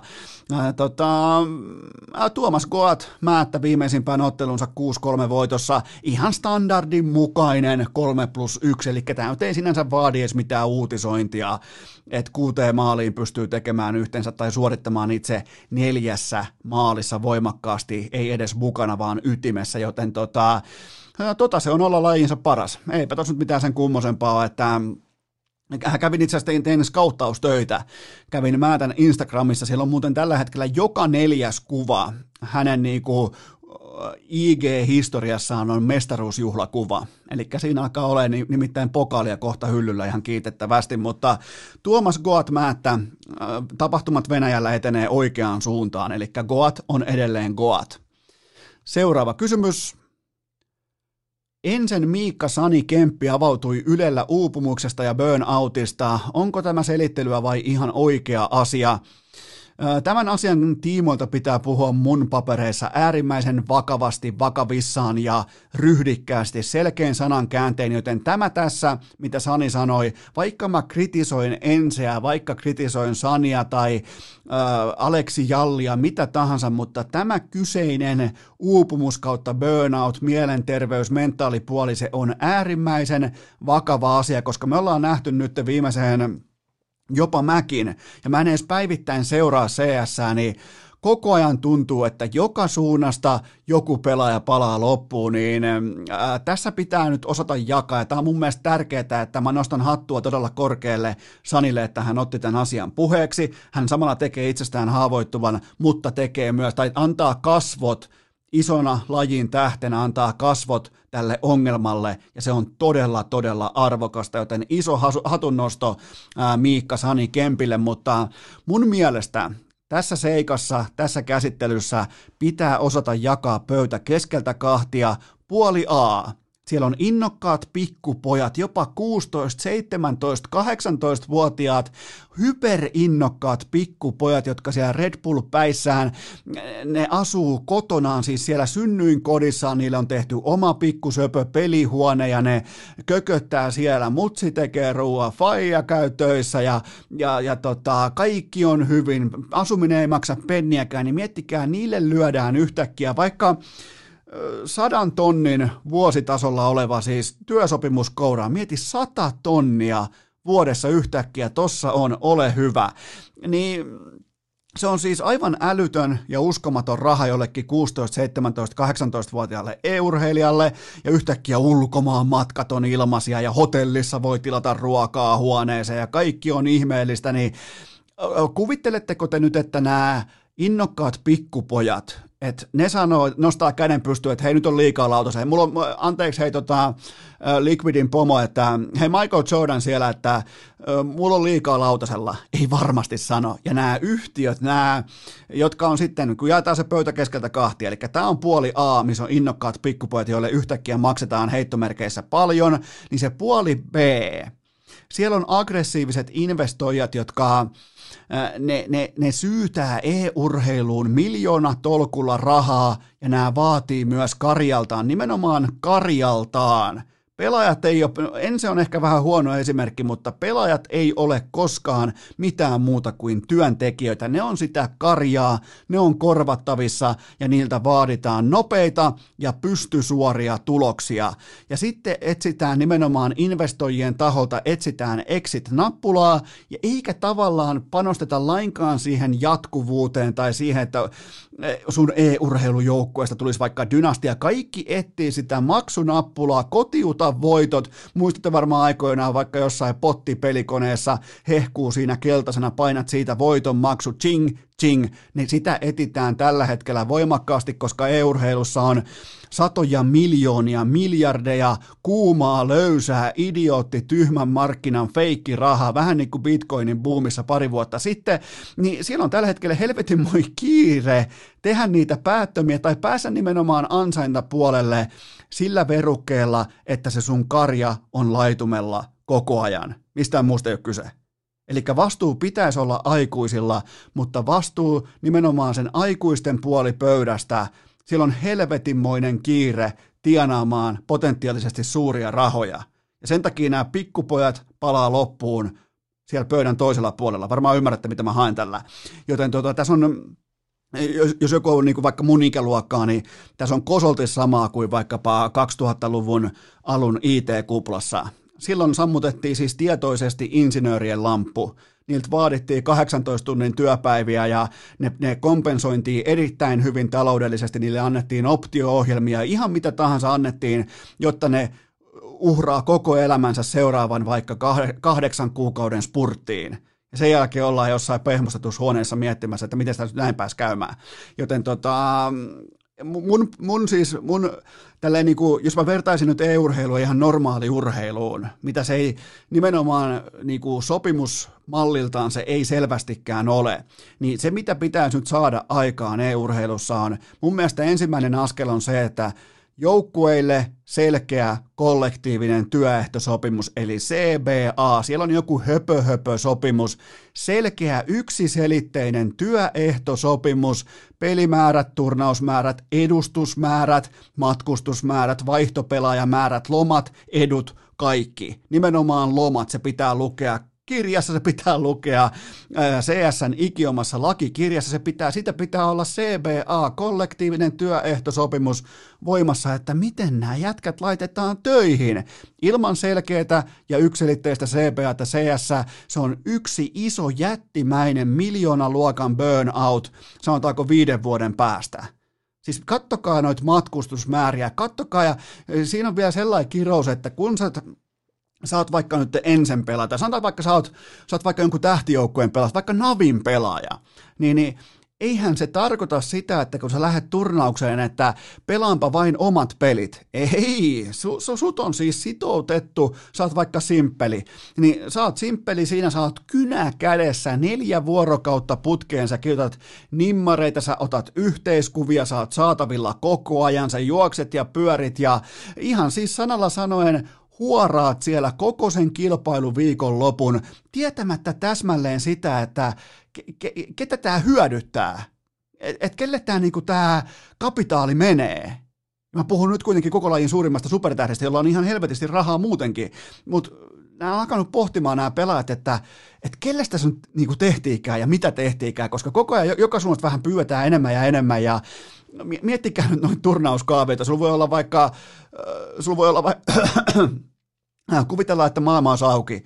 Sulla olisi vaikka nyt viikonloppuna turnaus Brasiliassa, sen jälkeen tullaan pois sieltä, ei muuta kuin Kiinan lentokoneeseen, sieltä tullaan pois, no missä se ollaan seuraavaksi? Lähdetään käymään Kölnissä, sen jälkeen hyökätään New Yorkiin, äkkiä vielä Dallasin kautta kohti sitten vaikka tota Hongkongia. Sitten ihmetään, että tulee burnoutteja, joten se kollektiivinen työehtosopimus, siellä on tällä hetkellä jättimä, siellä on kiire, siellä on kiire tienata, siellä on kiire ottaa eksittejä, kaikki haaveilee, että pystyisi myymään oman e-urheilujoukkueensa, joten tota, ja siinä näiden pikkupoikien pääkupoli on tällä hetkellä se tavallaan se, mistä käydään kauppaa. Se, se, on, se on siis ihan karu fakta, ja, ja mun ei tarvinnut tutustua e-urheiluun kuin kaksi vuotta ymmärtääkseni tämän. Niin miettikää niitä, ketkä on ollut lajissa sisällä vaikka kaksikymmentä, kolmekymmentä, neljäkymmentä vuotta, niin miksei ne sano mitään? No siihen on tietenkin siihen taloudellinen syy olla hiljaa, joten siinä on mun, ja edelleen vielä Miika Sani Kempille hatunnosto hienosta puheenvuorosta. Pidetään pieni tauko ja itse asiassa mennään suoraan N F L-osioon. Mulla on pieni N F L-kertaus ja sen jälkeen sitten, sen jälkeen mennään sitten Donskoihin. Urheilukääst! Korona vei kaiken, mutta kästi! Se ei pelasta ketään. Meinasipahan tuossa unohtua, että mä tein teille tällaisen N F L-kysymysosion tähän. Mä poimin teiltä muutamia N F L-aiheisia kysymyksiä tuolta tuottajakopen legendaarisesta kysymysrepusta. Vielä tähän niinku omaksi segmentiksi, jotta saadaan vähän niinku jaksoon tiettyä rytmitystä, tiettyä ryhtiä. Muistakaa myös se, että Voltin koodi urheilu antaa seitsemän euroa alennusta ekasta kotiinkuljetustilauksesta jopa Kouvolassa. Kun se tulee taas se N F L Sunday, siihen siivet kylkeen koodi. Koodi on urheilu ja paikka on Volt. Mutta nyt kuitenkin kysymysten, N F L-kysymysten maailmaan. Missä lukemissa Tom Bradyn Done-mittari etenee? Eli tota, tässä halutaan selvästikin tiedustella sitä, että mikä on vähän niin kuin kalkkunan kypsyysaste just nyt kiitospäivänä, ja se on erittäin done. Se on jopa well done. Nyt sitten tässä kirkkaiden valojen primetime-ottelussa kaksikymmentäkuusi kautta neljäkymmentäkahdeksan pallo Tomille, kaksisataakuusitoista jaardia, kaksi touchdownia, kaksi interceptionia ja Q B R nollasta sataan se oli viisikymmentäviisi, joten se on riittämätön, se ei ole miltään osin hyväksyttävä lopputulema Goatille, ja tässähän taas nähtiin se tietyllä tapaa senioritalon realismi, kun juoksupeli ei pelasta kaikkea, silloin pitää saada palloa ilman ja ei tapahdu yhtään mitään. Ja Los Angeles Ramsilla samaan aikaan oli juoksupeli vielä heikompaa, mutta Jared Goff kolmesataaseitsemänkymmentäkuusi jardia ilmaa pitkin ja kolme touchdownia. Ja mä haluan vielä nostaa hattua Los Angeles Ramsin repaleiselle hyökkäyksen linjalle. Ne päästi läpi vain ja ainoastaan, siis miettikää, ne pysty blänkkäämään, ne päästi nolla säkkiä läpi.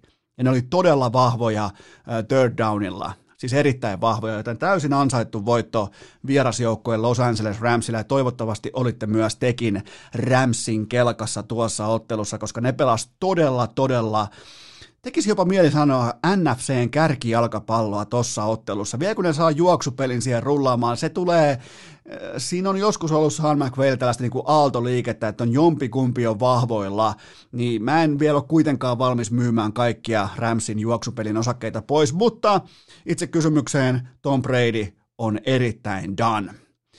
Seuraava kysymys. Anteeksi, melkein taas. Tekeekö jopa Juhani Tamminen tekee paluuta vielä tähänkin jaksoon, mutta okei, nyt ei ole huolta kuitenkaan siitä, mutta seuraava kysymys. Miksi Baltimore hävisi jälleen? Onko Korppien Super Bowl-unelma arkussa? Se hävisi, koska M V P Lamar Jackson on kykenemätön suorittamaan silloin, kun hänen pelistään on kaikki läksyt tehty. Tämä on opiskeluliiga, tämä on se liiga, missä sulta otetaan vahvuudet pois yksi kerrallaan, ja kun se kirja on niin sanotusti ulkona, kun se sun niinku pelityylin, ne faktuaaliset kärkipointit, ne on ulkona, niin siellä on kuitenkin aika fiksua aivoa konseptoimassa sitä vastustajan pakettia nimenomaan suhteessa suhun, ja siis Baltimore hävisi Q B-pelaamisen täysin pystyyn Tennesseen matsissa, neljäkymmentä Q B R vastaan kahdeksankymmentä Q B R, ja tämän olisi pitänyt olla tuosta syystä likimain blowout Titansille, eikä mikään sankarillinen jatkoaikavoitto, ja ylipäätään se, että Baltimore kävi yksitoista pinnan johdossa ja hävisi sen vielä uudestaan sen matsin, niin tämä ei todellakaan näyttänyt Baltimoren kannalta hyvältä, ja toi Ravensin Super Bowl-juna, se oli alkujaankin jo vähän valheellinen, mutta ää, mä uskon, että tämä ei kuitenkaan tule aiheuttamaan kenessäkään mitään ylimääräisiä sykähdyksiä enää, koska toi on siis Lamar Jacksonin pelaaminen on raja, rajallista. Nyt kun siitä on ollut se vuoden verran alkaa olla nauhaa dataa ulkona, että mitä se tekee missäkin tilanteessa, ja kun se juoksupeli ei pysty tuottamaan samoja first down numeroita, eli pystytään ottaa helpot seitsemän tai kahdeksan heti pois, ei tule kaksi ja lyhyt tai kolmas ja lyhyt tilanteita, niin ihan sanalla sanoen toi hyökkäys on kusessa, puhutaan ihan rehellistä suomea. Seuraava kysymys, voiko Cleveland voittaa jopa playoff-ottelun? Kyllä voi, jos ne onnistuu edelleen kätkemään Baker Mayfieldin jatkossakin näin tehokkaasti, eli Nick Chubb ja Kareem Hunt, ne, ne tekee sen likaisen työn, vaikka Huntilla nyt olikin viimeksi off day. Clevelandin puolustus, ne tuotti jälleen Philadelphia vastaan kolme pallonristoa, viisi säkkiä ja yhden pick sixin. Toi puolustus on ihan oikea asia, se on lyömäase, se on tehokas, ja toi Clevelandin miinus kolme kohdepoiminta tuli himaan, mutta oli, mun mielestä tämä matsi oli hyvä opetus siitä, että mikä on roska-ajan merkitys N F L:ssä. Philadelphia oli aivan saatanan huono, ja silti ne hävisi vain viidellä vai kuudella pisteellä. Joten totta, kannattaa aina ottaa tosissaan roska-aika, ja nimenomaan nämä kuuden, seitsemän pinnan spreadit, se, ne, ne, ne, kampittaa, ne kampittaa, niitä varmoja tilanteita ne kampittaa yllättävän usein, joten tota, mutta Cleveland aivan täysin ylivoimainen. Seuraava kysymys. Onko Washington football-tiimin pelirakentajaa, mitä tässä lukee?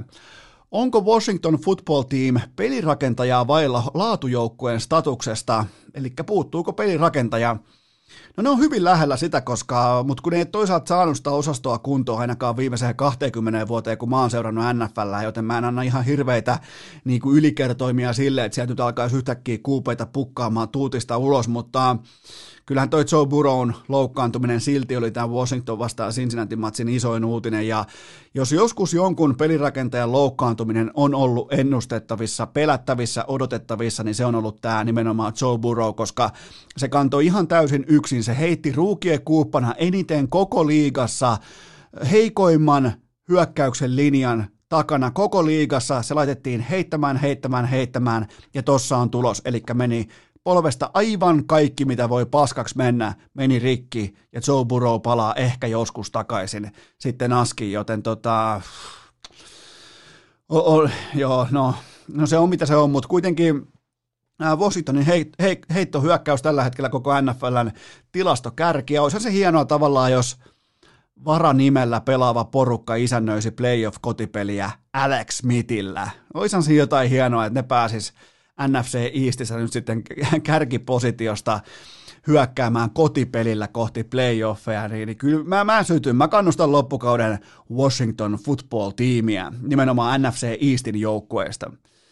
Seuraava kysymys. Onko Justin Herbert nyt virallisesti vuoden hyökkäysruukie?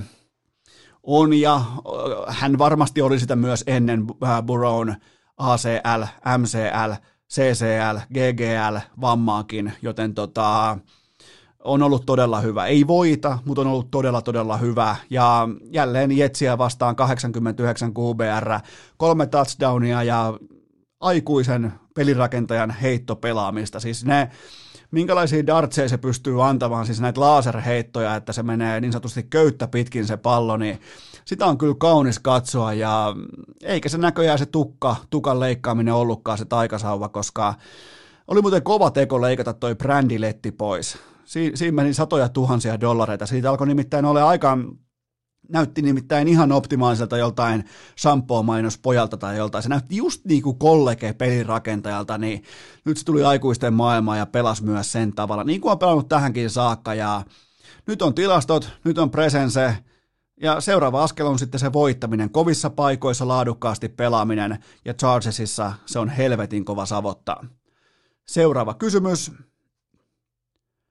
Olin Packersin plus kaksi ja puoli paunan kelkassa ja olen edelleen en vihainen vaan pettynyt.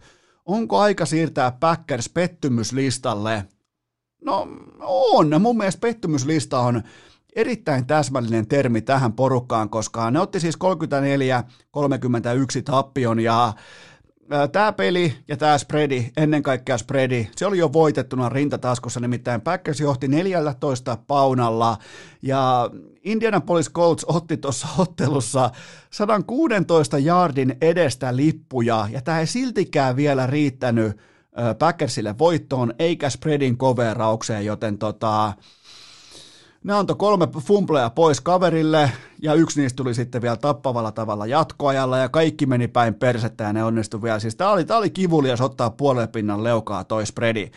Ja Packers on tällä hetkellä seitsemän ja kolme, ja tässä on hyvin, hyvin pelottavalla tavalla samaa kuin viime kaudessa. Tuo joukkue on soft, se on pehmeä. Se on isojen poikien porukoita vastaan, niin se on sellainen pikkunen söpö. Se on, niin kuin, se, se on sellainen jäätelökioskin kulmalla hengaaja, just nyt, just tällä hetkellä Green Bay Packers.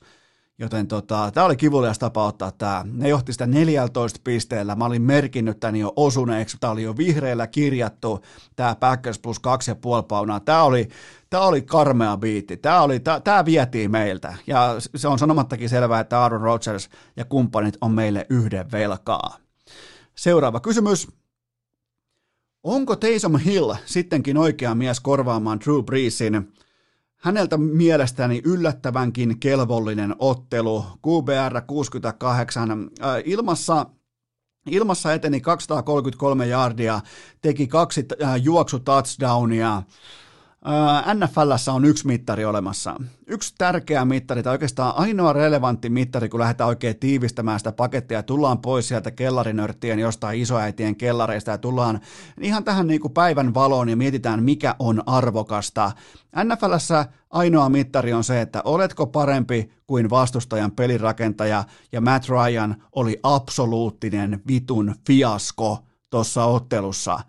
Atlanta plus viisi ja puoli pinnaa sai mukavasti lainvaluota, se oli dropannut jo plus neljään, ja siihen se sitten jäikin. Kolme field goalia, nolla touchdownia, tokalla puoliajalla käytännön, siis ihan, siis niinku vastaansanomaton shutoutti, nolla peli, ne oli miinus neljä jaardia jossain vaiheessa toisen puoliajan lopussa. Atlantan hyökkäys.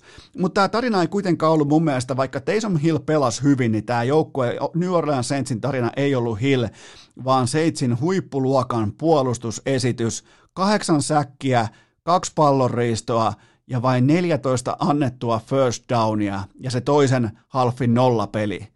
Niin se, se mun fokus jäi nimenomaan siihen Saintsin puolustukseen. Se oli, se oli masterclass, ja Atlanta Falcons ei vittu ikinä enää. Sitten tulkaa hakea, tul, tulkaa hakea mut pois täältä, jos mä tarjoan teille Atlanta Falconsia enää ikinä.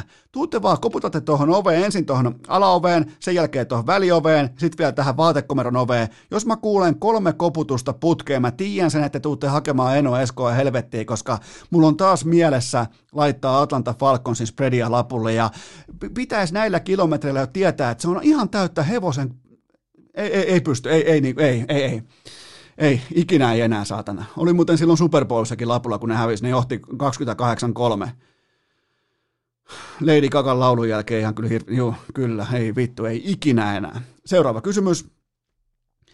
Onko tuotako vai loa sittenkin boost? No nyt on asiallinen linja, nyt, nyt, nyt kysytään niitä oikeita kunnollisia kysymyksiä. Ne, se pystyi nakkaamaan vain yksitoista kaksikymmentä pallot omille ja tuottamaan ilmaa pitkin ainoastaan kahdeksankymmentäkolme jaardia ja tuottaen myös yhden lyhyen kentän sääli touchdownin, mutta onhan toi siis tavallaan ankara paikka, kun jahdataan playoff-spottia eikä tiedetä kukaan aloittava Q B. Mutta mut siis kylmä fakta on se, että jos Miami ei juokse palloa, jos ei se kykene juoksemaan palloa, niin se ei myöskään heitä palloa. Si- siinä on se tarina. Mä vihaan Denver Broncosia, ne pelaa just silloin tämän ottelun, minkä mä oon monesti niille budjetoinut vaikka kohdepoiminnoissa, ja sit kun ei ole latiakaan muhimassa, niin tää tulee tää suoritus. Nimenomaan tää, että ne pystyy itse juokseen palloon, niiden puolustus pystyy pitämään, ne pelaa lyijymatsin, lyijyvoiton, ihan kammottavaa jalkapalloa, ja ne ottaa sit sekä spreadin että voiton kotiin, niin miten ne tekee sen jumalauta just nyt? Eikä silloin, kun... Tämä on ollut ihan hirveä kausi. Tämä on kammottava kausi. Mä oon tällä hetkellä spreadiin vastaan tasan viisikymmentä pinnaa. Ja, ja tuntuu, että mä ottaisin koko ajan joka suunnasta biittiin, biittiin niskaan. Sitten mulla on vittu Atlanta Falcons lapulla. Voi vi... No niin, eteenpäin. Ja seuraava kysymys. Toteutuuko niin tuohon Tago Bailoa vielä, niin en välttämättä vielä tämän pohjalta usko, että hän on boost nyt sitten, mutta on ihan sanomattakin selvää, että tuo pitää... Häntä pitää jotenkin niin kuin, miten se voisi sanoa, tukea paremmin. Pitää olla tukevia elementtejä, mikä alkaa siitä juoksupelistä, jotta syntyy play action saumoja, jotta kenttä avautuu ja näin poispäin. Nyt ei ollut mitään apuja, mutta mä en kuitenkaan, siis heikko suoritus on heikko suoritus. Silloin joutuu penkille ja mun mielestä valmennus oli oikeassa. Seuraava kysymys. Toteutuuko New York Jetsin unelma nolla kuusitoista kaudesta? No nyt on nolla kymmenen taulussa ja loppuohjelma suorastaan huokuu, ei välttämättä unelmaa, mutta realismia. Kuunnelkaa Dolphins, Raiders, Seahawks, Rams, Browns ja Patriots. Eli tuota, mä olisin melkein jo valmis nostamaan Adam Gasein johdolla season sweep viirit salkoon, koska jos ei ne pysty voittamaan nyt Dolphinsia, joka ei ihan selvästikään tiedä kuka on heidän pelirakentaja, niin Raidersille ne häviää varmasti, Seahawksille häviää varmasti, Ramsille häviää vielä varmemmin, Brownsille häviää aivan pystyyn ja Patriots, Belichick, viikko seitsemäntoista, viikko kuusitoista, ei mitään merkitystä. Patriots voittaa sen matsin, se on divisioonavihollinen ja se on kuitenkin aina ihan oikea asia. Onko se muuten divisioonavihollisia? On ne. Jets, Dolphins, Bills ja Patriots. Miettikää, kun se on ollut niin epärelevantti nyt tällä kaudella, mä en edes muista perusasioita, mutta siis tota, joo kyllä, joo, tää on nolla kuusitoista. Mieti, Trevor Lawrence lähtee mukavaan, siinä on just koronasairastettu ja palataan Clemsonin kanssa askiin ja ei olla edes college-futballin ykkössijoitettuja ja sit tulee N F L-drafti ja first pick, sinne tulee Roger Goodell jollain etädraftilla teennäiset New York Jetsin fake cheerleaderit heiluttaa niitä sutejaan siinä, pullasuteja ja sitten Trevor Lawrence. Voi voi voi, siinä voi laittaa oikeastaan hautakiven siihen viereen suoraan, se on nimittäin siinä sekin ura. Seuraava kysymys. Mikä on tällä hetkellä Ezekiel Elliotin hitauden ja paskuuden status? Siellä on vyöllä tällä hetkellä meidän tsekellä yhdeksänkymmentä miljoonan miehellä. Siellä on kymmenen peliä nyt vyöllä. Se on ollut kuusi kertaa sekä hidas että paska. Se on ollut kolme kertaa vain hidas. Ja nyt kertaalleen, eli viime sunnuntaina, hän oli kutakuinkin yhdeksänkymmentä miljoonan miehen alarajalla, nimittäin ylitti. Nostetaan, olisiko mulla joku pikku fanfari heittää tosta vaikka... Miettikää, Ezekiel Elliot ylitti vihdoin tällä kaudella kymmenennessä ottelussaan sadan jaardin rajan, joten tota, oiskohan jopa Miettikää Jerry Jonesin, kun se on sille vähän niin kuin oma poika, se nukkuu kännykkäkin tyynyn alla, kun se ei voinut koskaan olla varma, että pitääkö lähteä Ezekiel Elliottia nyt auttamaan, ja me lähdettiin katsomaan Gaboa, ja lähdettiin, tietsä, oma poika haettiin putkasta pois keskellä yötä ja vastaavaa, ja niin miettiiköhän jopa Jerry Jones tällä hetkellä glory holinsa äärellä, että pitäisiköhän pukata jatkodiiliä. Tämä on kuitenkin running backien sarja. Tämä on running backien sarja ja mä maksan mun omille pojille, joten tota... Mutta joo, kaikki on mahdollista. Ezekiel Elliott yli sata jaardia. Herra Jumala, en olisi ikinä uskonut. Seuraava kysymys. Mitkä joukkueet ovat tällä hetkellä Super Bowl-tasoa? No, tämä oli kuuma kysymys tuossa kaksi kolme viikkoa sitten, mutta... Kansas City otti hienon vierasvoiton loppusekuntien driveillaan Vegasia vastaan kolmekymmentäviisi kolmekymmentäyksi. Se oli hieno matsi, se oli hyvä matsi ja mä muuten merkkaan nyt tässä ja nyt itselleni muistivihkoseen, Eno Eskon klassiseen N F L-muistivihkoseen. Mä merkitsen todella tuntuvan pluskirjauksen John Grudenille ja Los Angeles, Los Angeles, kun Las Vegas Raidersille. Joten tota, huomaatteko, mulle ei tule enää se Oakland. Mä en edes tiedä, miksi mulla tulee nyt toi Los Angeles Raiders mieleen, en osaa yhtään itse sanoa. En mä muutenkaan pysty mitenkään perustelemaan mun olemista täällä urheilukästi vaatekomerossa, mutta mä merkkaan kuitenkin Vegasille, eli Raidersille tosi ison plusmerkinnän tosta ottelusta. Ja, öö, mutta onko oikeasti Chiefs selkeästi parempi porukka kuin Steelers? Mä en, mä en ole varma, että onko se selkeästi parempi, koska toi Steelersin puolustus ja toi kokonaisvaltainen paketti, niin se on kyllä, se on hyvässä tasapainossa. Ja, no mä tein nyt sellaisen muovin, että mä laitan Super Bowlin Chiefsin ja Steelersin, ja mä hylkään koko N F C:n kertalaakista. Eli hän ekaa kertaa Super Bowl-eran historiassa N F C:n puolelta ei saavu edustajaa Super Bowliin lainkaan, vaan tämä selvitetään Chiefsin ja Steelersin välillä, tämä, että kumpi on N F L:n paras joukkue. Elikkä tota, mutta eihän sinne voi heittää ketään. Miettikää Saints ilman pelirakentajaa, Tampan senioritalo, Packersin pehmiskone, Seattlen puolustus, eihän sinne voi heittää ketään N F C:stä. Jos pitäisi just nyt, just tänään pitäisi laittaa joku N F C:stä pelaamaan Super Bowlia, vaikka Chiefsia vastaan, niin mä ottaisin Los Angeles Ramsin. Miettikää, miten syvällä mä uin. Ei, ei tää, ei tää vaatekomero aina ihan helppoa ole. Mä ottaisin varmaan Los Angeles Ramsin pelaamaan Super Bowlia, jos mulla olisi siellä äh, tota Kansas City Chiefs, sille, että mä haluaisin nähdä tasaisen laadukkaan jalkapalloottelun. Huh heijaa, saatana. On tultu pitkälle. Seuraava kysymys ja viimeinen kysymys, luojan kiitos tähän N F L-osioon. On muuten kunnon jakso tänään kasassa, kohta mennään vasta vierailuun. Voitko antaa kiitospäivälle muutaman poiminnan tai näkemyksen? No nämä otteluthan on aika, no katsotaan nämä ottelut. Ne on Detroit vastaan Houston, se on puoli kahdeksalta illalla, siitä eteenpäin Dallas vastaan Washington ja sitten yöllä todella laadukas ja mielenkiintoinen Pittsburgh vastaan Baltimore. Molemmat, tulee, molemmat jättiläiset tulee lyhyellä viikolla mukaan otteluun, siitä tulee... Tulee hyvin mielenkiintoista yön matsista ja menee myös omakohtaiseen tulospiiloon perjantai-aamulle, mutta nyt ei sitten osunut tavallaan viihdearpa tänä vuonna, mutta tätä se joskus on. Mulla on teille muutama poiminta, nämä ei ole nyt tämä, ne poiminnat on sitten tuolla Donskoin vierailun jälkeen on viikkopoiminnat, mutta tämä kuitenkin varmaan aika moni katsoo nämä kiitospäivän primetime-ottelut, joten mulla on tähän Detroitin ja Houstonin matsiin, mulla on under viisikymmentäyksi pilkku viisi pistettä lapulla, koska Matt Patricia, se ehdottomasti coachaa nyt työpaikastaan, se tulee lyömään pommin varmasti liinat kiinni, ne ei ota yhtään riskiä, ne pelaa isossa telkkarissa, se on Thanksgiving, se on avausmatsi, koko Amerikka katsona, joka vuosi melkein katsotuimpia otteluita, mukaan lukien playoffit, joten tota... Mä otan siihen underin. Mä, mä, otan, mä otan kirkkaisiin valoihin, mä laitan underin, koska Matt Patricia ei uskalla tehdä, se, se joukkue ei uskalla tehdä mitään tuossa ottelussa. Mä siis, mä lähden siitä, että Houston voittaa ton jotenkin kuivasti kaksikymmentäneljä kymmenen tyyppisesti ton matsin, joten tota, under viisikymmentäyksi pilkku viisi paunaa siihen. Sitten se seuraava matsi, siihen mä tarjoan teille Washington, tää on mulla laitettu jo liuskallekin tossa, tota, taisi olla muuten itse asiassa tiistai-iltana, kun laitoin tän liuskalle.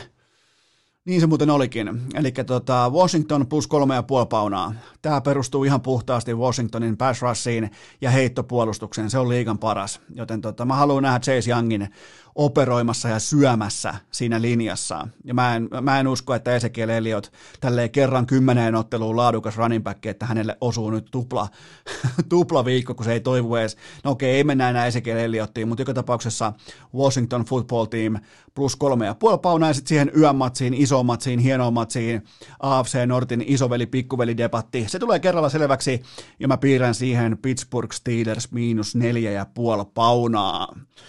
Sitten pieni tauko ja Joonas Raahen auton rassaa ja Donskoi. Urheilukääst! Patrick Laineen keltaisen lampon fanikerhon asialla jo vuodesta kaksituhattakaksikymmentä. Aivan tuota pikaa päästetään Joonas Donskoin tuunattu skootteri laitumelle, mutta sitä ennen mun on teille kuitenkin huippunopea kaupallinen tiedote, ja sen tarjoaa viaplay piste fi, koska nyt viikonloppuna Mike Tysonin paluu kehään yksin oikeudella Viaplaysta lauantai-sunnuntai-yönä kello nolla neljä alkaen. Ottakaa silmäily, ottakaa katsontaa, ottakaa vaikka tulospiiloon. Se on aina hyvä ratkaisu, jos et halua näytösottelun takia, vaikka sä saatatkin olla vähän niin kuin tätä vanhempaa sukupolvea ja sulle Mike Tyson saattaa olla yksi kaikkien aikojen suurimmista ottelijalegendoista, niin ottakaa tulospiilo, antakaa sen jälkeen kommentit, antakaa sen jälkeen lausunnot. Tämä on vähän sellainen matsi, mikä tekee mieli katsoa nimenomaan siitä aspektista, että kuinka paljon siellä on nimenomaan sitä tuttua, vanhaa, nuorta Mike Tysonia viisikymmentäneljävuotiaassa kropassa mukaan tai siellä sisällä. Kuinka paljon siellä on sitä hullun härän luonnetta. Se kiinnostaa mua erittäin paljon, että miten se pystyy kätkemään sen härän näiden sääntöjen puitteissa, jossa on tyr- tyrmäyskielto ja kaikki muut tekijät voimassa, ihan asiallisesti niin kuin tuli käytyä jo läpi, joten tämä tulee viaplay piste fi, kaikille Viaplayn asiakkaille, nimenomaan Total Sport-paketin asiakkaille, tämä tulee yksin oikeudella lauantai-sunnuntai-yönä Mäkinen selostamossa, joten nolla neljä nolla nolla kellot soimaan tai sitten tulospiilosta aamulla. Valioliiga, Bundesliiga, Jokerit, U F C, sunnuntaisin tietenkin N F L ja N F L Red Zone. Nämä kaikki Viaplayta, joten mene osoitteeseen viaplay piste fi ja laita tilausta sisään. Se on sulle oikeastaan aika ihana joululahja nyt tähän, heti tähän joulukauden starttiin. Se nimittäin alkaa nopeammin kuin osaat kuvitellakaan, joten oikea osoite sulle on viaplay piste fi tai sitten operaattoreiden kautta V-Sportin kanavat kummin päin tahansa, mutta joka tapauksessa kaikki hyvät asiat urheilufanille alkaa osoitteesta viaplay piste fi. Nyt sitten siirrytään. Otetaan oikein, tietsä, vaihdetaan vaikka tuosta kakkoselta neloselle ja vähän murahtaa kone tosta. Ja itse asiassa se ei menekään noin päin se vaihteenvaihto koskaan autoelokuvissa, koska niissähän vaihdetaan aina isommalta vaihteelta pienempää, että se moottori sillä tavalla niin kuin, äh, kiljaisee tai rouhaisee. Niin nyt kuitenkin tehdään tämä vaihelaatikko muuvi. Huomaatte varmasti, mä en tiedä autoista yhtään mitään, mutta siirrytään kollektiivina Raahen härkätorille. Vieras Joonas Donskoi ottaa puheenvuoron. Vieras pelimatka, lämmin bussin penkki, eväs rasia, vilisevä maisema ja kuulokkeissa urheilukääst. On aika toivottaa tervetulleeksi urheilukästin seuraava vieras ja hän on erittäin toivottu vieras nyt kästissä eikä vähiten sieltä Härkätorin nurkilta, koska nyt meillä on tuottaja Kopen kanssa vihdoinkin kunnia toivottaa tervetulleeksi Raahen ikioma auton rassaaja Joonas Donskoi. Tervetuloa urheilukästiin. Kiitos, nyt oli kyllä semmoinen esittely, että ei oikein tuommoista tullut. Kiva olla paikalla. Kiitos paljon. Miten, miten sun papereissa tämä Raahen auton rassa, ja tämähän on siis kunnianimike, jopa titteli, niin otatko, tämän, otatko ylpeänä vastaan? No kyllä tämä on yksi koimista, mitä mulla on ikinä äänettä, että ainakaan tule mieleen mitään, mitään vastaavaa, mielellään tämä vastaa tuolla. Se, tota, myönnätkö, että sulla joskus pikkupoikana silloin aikoinaan Raahessa, kun menit vielä fillarilla ennen kuin oli Audin R S kuusi ja konttilaivallinen täynnä, niin, niin tota, kun ajoit fillarilla, niin oliko sulla N H L-kortti pyykkipojalla kiinni siinä, että se teki sellaista räpättämisen ääntä? Voitko myöntää, että tämä tarina pitää paikkansa? Joo, no niitä on ollut vaikka minkälaisia. Ei ottanut lätkäkorttia kyllä olla, että oli sen verran lähellä sydäntä, että ei pystynyt niitä pillaa siihen, mutta mitähän me laitettiin? Kyllä jotakin tei, niin kuin teippiä ja se onkin muuten hyvä, mutta kyllä niin kaiken näköisiä niitä oli ja keksittiin aina mistä lähti kovin ääniä. Ja mulla oli vielä, tota, mulla oli vielä tota van, mulla on kaksi vanhempaa veliä, jotka on aika paljon vanhempia kuin minä, niin ne oli jo niin kuin mopo, mopo-iässä alkoi olla ja niillä niitä kypäriä, niin mä laitoin aina sellaisen mopokypärän päähän ja sitten räpätimen pyörään ja sitten lähdin sillä ajelle. Eli toi on ollut, mutta aina mä veikkaan, te olette leikannut tota peltisaksilla irti tuosta vaikka kokistölkistä sitä ää, tota, alumiinia ja siihen teippi reunukset ja sen jälkeen räpättämään, niin johan kuuluu hyvä, ettei Oulussa saakka. Tuo voi olla, joo. Voi olla, että tehtiin jotakin just tollaan. Vitsikö, ei, ei nyt saa päähän, mutta kyllä niitä oli, kyllä niistä ääntä lähti, se oli ainakin ihan varma. Oliko tota, pikkudonskoilla aikoinaan pleikkarilla sellaista peliä kuin Gran Turismo? Oli ja on vieläkin. Aina Gran Turismo. Ja mulla on vielä tota, tossa meidän, mulla on täällä Oulussa semmoinen meidän, meidän autorassa ja autohalli, niin siellä on vielä niin nurkassa on tota, rallipenkki ja rattia, polkimet ja se, se on niin kytkiä vaihelaatikko ja siinä on just se Gran Turismo, niin siinä voi aina sitten kokkeilla vähän, miten lähtee nuo kierrokset sujumaan, että siinä ajetaan aikaa vastaan toisia vastaan. No mites, mites ne on nyt? Toi, toi on tavallaan hyvä, että sulla on niinku toi kaahausnurkka erikseen siellä, niin ei tarvitse kaahata sitten kuusitoista miljoonan tilillä tota, normiliikenteessä, koska se on kallista puuhaa pidemmän päälle. Se on kyllä ihan totta, että kyllä aika histuksia on saanut ajella sillä, että ei kyllä viiti viitemäntä takia kautta, että on kyllä oikeastaan maailman kuuluttuun Suomeen sakkosysteemi, että tosiaan voi rapsahtaa sitten vähän kovemmatkin sakot, niin ajellaan sitä, sitä Gran Turismoa siinä, niin ei tarvitse tuolla tuota Oulussa kaahailla. Loistavaa, eli tänään vieraana Joonas Donskoi, erittäin odotettu vierailu, kaksikymmentäkahdeksanvuotias herra Jumala, vastahan sä olit kaksikymmentäyksi, parikymppinen Oulussa, mutta sä oot tätä puolikultaista yhdeksänkymmentäkaksi ikäluokkaa, ihan aito raahelainen teräskiekon kasvatti, oikeastaan voisi melkein, voiko jopa sanoa niin kuin, että teräslegenda? Sieltä teräskaupunkista teräskiekko, en tiedä voiko ihan legenda, härkähän kanssa raahessa, me ollaan härkästä pelattu pikkupäästä asti pelattiin teräskiikossa ja sitten pelattiin Pattion Tempauksessa futista ja tota, sieltä alla on molemmat kasvanut. Kyllä se härkikin on kyllä melkoinen, melkoinen legenda, voisi näin sanoa. Eli tota, Miikka Salomäki, onko sieltä muita tota, N H L-luokan pelaajia tullut sieltä Raahesta nyt viimeiseen just tähän, sanotaanko viisitoista vuoteen? No ei ole tullut, että tuo tietenkin... Tuo Niinimaahan vähän, että joku sanoo, että se on vissiin, olisiko sillä sitten joku vanhemmat tai joku syntynyt siellä, mutta mun mielestä Niinimaa on tuolta kyllä Kimingissä ainakin kasvanut, että en usko, että sitä kyllä voi mitenkään raalaisesti sen enempää sanoa. Niin ja muutenkin voi katsoa sitten sieltä teräskiekon hallin seinältä, että jos siellä on, siellä on muistaakseni kaksi paitaa jäädytetty, voit sä käydä läpi, että mitkä siellä on seinällä? Joo, kyllä siellä Donskoi ja Salomäki on kyllä. Elikkä, elikkä nyt voidaan todeta, että niin, tota, tota, Niinimaa ei ole Raahesta. Menen siis sanoa muuten Niinimäki. Olisi ollut aika kova, kova löyty vielä tuohon samaan pakettiin, nimittäin Jesse no. Niinimäki heittää tähän samaa, samaa kattaukseen. Mutta mulla on sulle kuule lämmittelykysymyksiä. Sä oot tunnollinen oikein kunnon.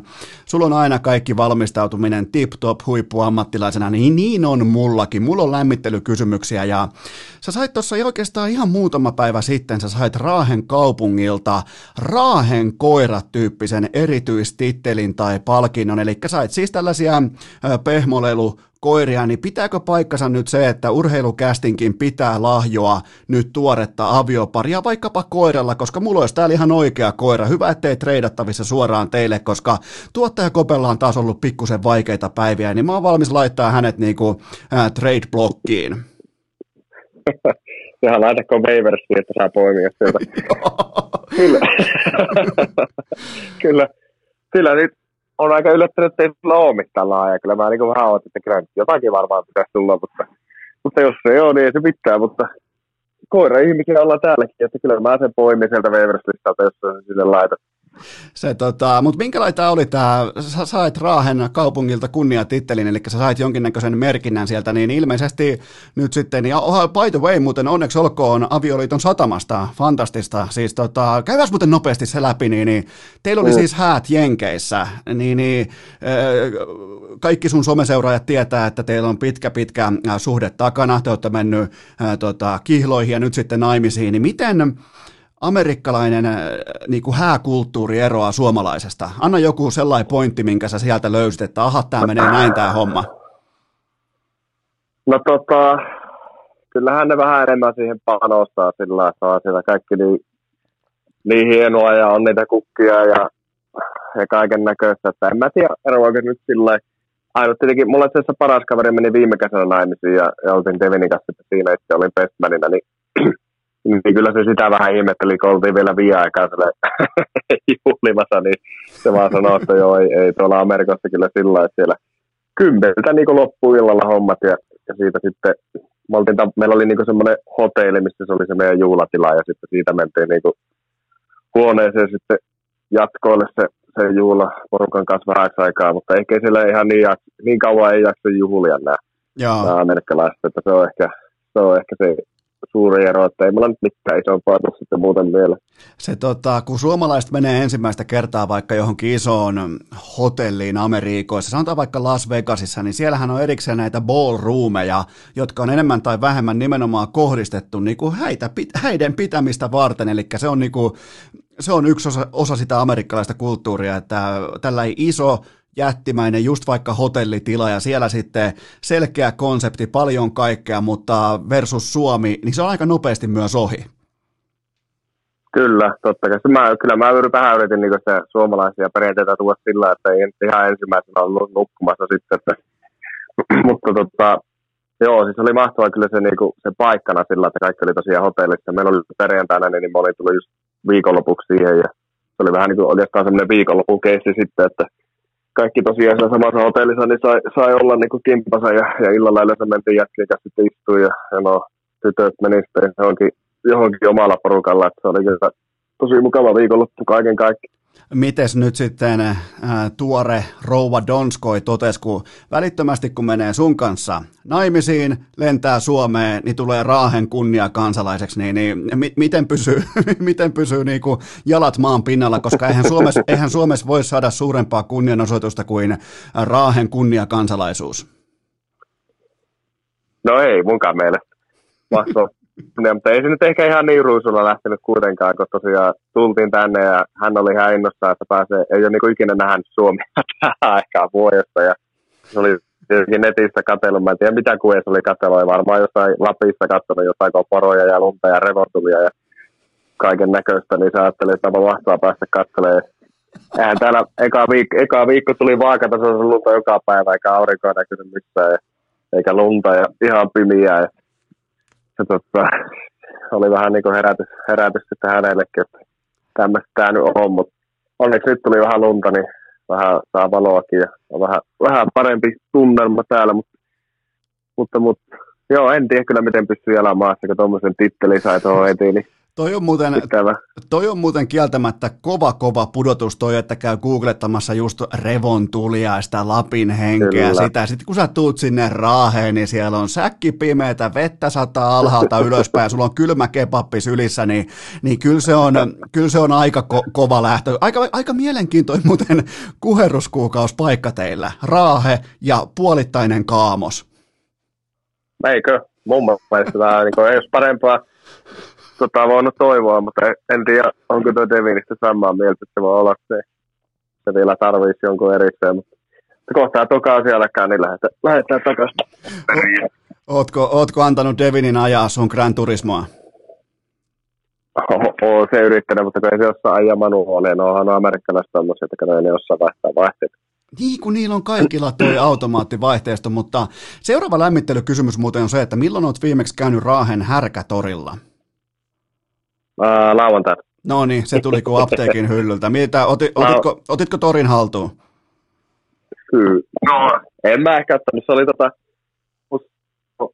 siskon lapsilla oli tota semmoinen joulujuhlahomma siinä, niin, niin, niin siinä oli joulupukkia ja sitten näillä lapsilla oli kaikkia jouluesityksiä ja sitten siihen, siihen loppuun vielä semmoinen kevyt ilotulitus, niin oli kyllä Hieno, hieno tapahtuma Härkätorilla. Härkätori on legendaarinen paikka, sinne menee ihmisiä. Nytkin varmaan ihan terveisiä vaan kaikki, kaikille sinne Raaheen, että ei tarvitse laittaa mulle inboxiin, että Donskoi vierana Härkätorilla tavataan. Että on niinku itsestään selvää, että Härkätorilla tavataan. Se on, se on varmaan yleisin viesti, mitä mulle tulee toreihin liittyen koko Suomesta. Eli onko, siis, onko jopa Härkätori Suomen ykköstori? Oo. Ei tahto puhuttu. Niin, että se on ihan selkeä tapaus. Hyvä. Tota, seuraava, ky- Seuraava lämmittelykysymys on se, että pitääkö huhu paikkansa, että teille ei Devinin kanssa ollut hääautoa, mutta kaikki vieraat saivat omakseen upouuden Audi, Audi R S kuusi, joita sä pakkasit tuossa kontti, konttilaivaa tuommoisen parikymmentä kappaletta ja kiikutit sinne jenkkeihin, niin onko tässä huhu, onko huuhussa mitään perää? Vittaa, olisi kyllä mahtavaa sanoa tuommoista. Ei nyt aivan sentään, että on tässä kyllä ollut ihan tarpeeksi työmaata, että jos olisi itselle ongelmaa jostakin semmoisen. Mutta tämä on kyllä tämä R S kuusi, niin ne, jotka to, ne ei ole jenkkeihin tuonut sitä ikää ennen, ja, ja siellä on kuitenkin se oma faniryhmä näille, kuitenkin näille Audi RSlle ja varsinkin sille R S kuutoselle, kun se on semmoinen pääpari, että tota, Nykkönen sitten viimeisen toiselle, niin sehän on ollut ihan täyssirkus. Se on niin kuin, niin kuin olisi joku super Lamborghini tullut, että niin tuntuu, että ei saa mistään ostettua, ja, ja tavallaan nämä kaikki autoliikkeetkin, niin aina mitä on nähnyt, niin, niin viisikymmentä tonnia yli sen listahinnan. Eli jos, jos auto maksaa sata tonnia, niin sä joudut maksaa viisikymmentä tonnia siitä, että sä saat ostaa sen sillä sadalla tonnilla. Hän ottaa se itselle sitä taskuun, että maksaa, että Facebookissa se Audi-klubi, Jenkki ja Audi-klubin tota, se ryhmä, missä mä oon, ja sinne vielä listaa niitä. Siinäkin oli pari, pari niinku, pikkusen käytettyä R S kuusi, mikä oli niinku parikymmentä tonnia yli sen hinnan, ja meni aika saman tien, että se on ihan käsittämätön se okay. hyvetys, mikä siitä autosta on tullut. Niin. Mä, mä, siis, mä siis tiedän Audi R S kuusi pelkästään sun takia. Mä, mä en siis, mä en olisi koskaan kuullutkaan tuosta automerkistä tai siis autotyypistä ilman sua, joten tavallaan sä oot tässä vähän niin kuin myös tällainen auto-opettaja mulle. Joo, ja samaa on yrittänyt tulla Tevinelle, kyllä sekin alkaa jo tunnistaa, tunnistaa nuo automerkit, että se on kyllä oikeastaan pitääkin, jos haluaa mun kanssa olla, että jonkun verran pitää tietää. Mutta sen verran minussa on kuitenkin tällaista niinku lähtökohtaista autokauppiaan vertaa, että jos sä tulisit mun autoliikkeeseen sisään ja mä tietäisin, että sulla on kuusitoista megan lappu takataskussa, niin kyllä se käsittelyraha olisi mun tapauksessa isompi kuin viisikymmentä tonnia, se tota, mitä, mitä laitettaisiin autokaupalle. Et tota, mun mielestä toi on silti aika maltillinen toi, mutta toi on mielenkiintoinen kuulla, että siellä on tollainen fanipohja ja ihan toi on, niin kuin, toi on sulle ihan siis tota, niin kuin mulle vaikka urheilun seuraaminen ja tällä vaikka sanotaan vedonlyönti, ne on niin kuin, ö, sydämen asioita, ne on rakkaita harrastuksia, kalastus, maastopyöräily, niin sulle ilmeisesti, ilmeisesti sitten niin kuin autoharrastus on siellä aika syvällä sydämessä. On se joo, ja kyllä mä niin kuin seuraan tosi paljon ja just niin kuin hintoja ja noita foorumeita ja, ja tavallaan sitä hintatasoa ja, ja tavallaan se on aika harvinaista, että niin kuin autoliikkeet pystyy kysymään yli tuon listahinnat. Ainut, ainut on niinku Porschella on sama, niillä on niinku näitä G T-autoja, mitkä on niinku näitä spesiaali, spesiaali.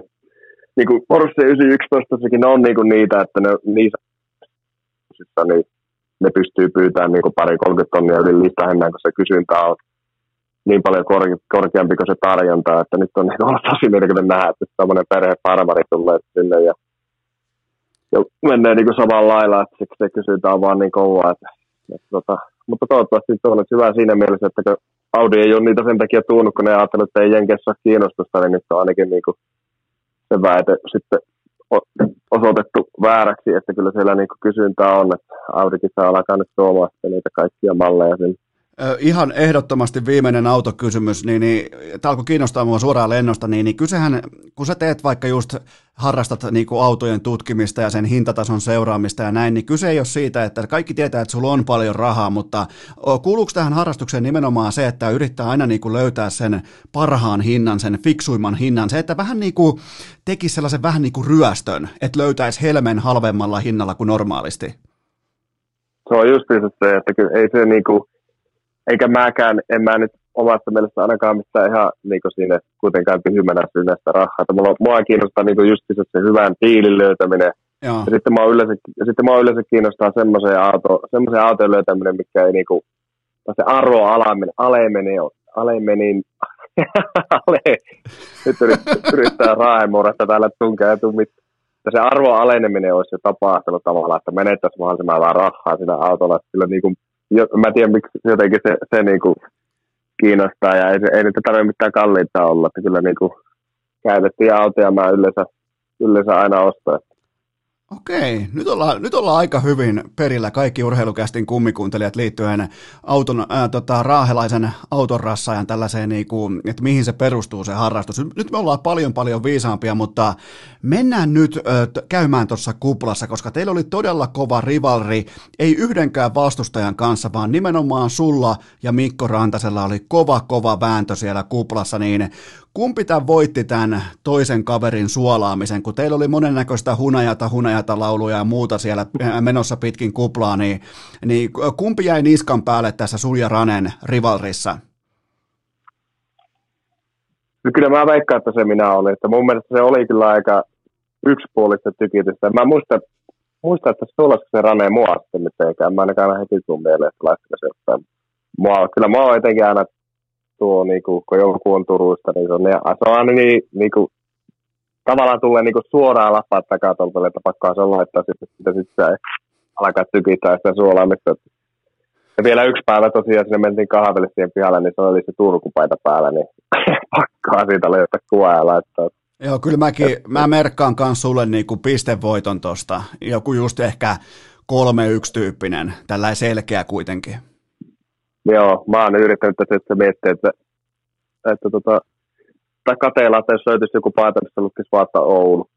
Niitä... Tai Raah, tai Härkätori. Härkätori, jos ei ole, niin kyllä, kyllä eikä, mä oon ihan varma, että joku sulle painaa. Siis Suomessa joka toisella on tällä hetkellä oma pikku painan, paidan painamisfirma, niin, niin mä oon ihan varma, että sulla jossain postilaatikossa on jo niin kuin tyyli yli huomenna, sulla on Härkätori-paita oottamassa siellä, että nyt kun meitä on itse sanomaan, niin se on ihan selvää, että joku semmoisen myös tekee. Joo, tuo olisi muuten hyvä. Jos, jos jollekin olisi tämmöinen paita mahdollisuus tehdä, niin saa laittaa Instagramissa viestiä.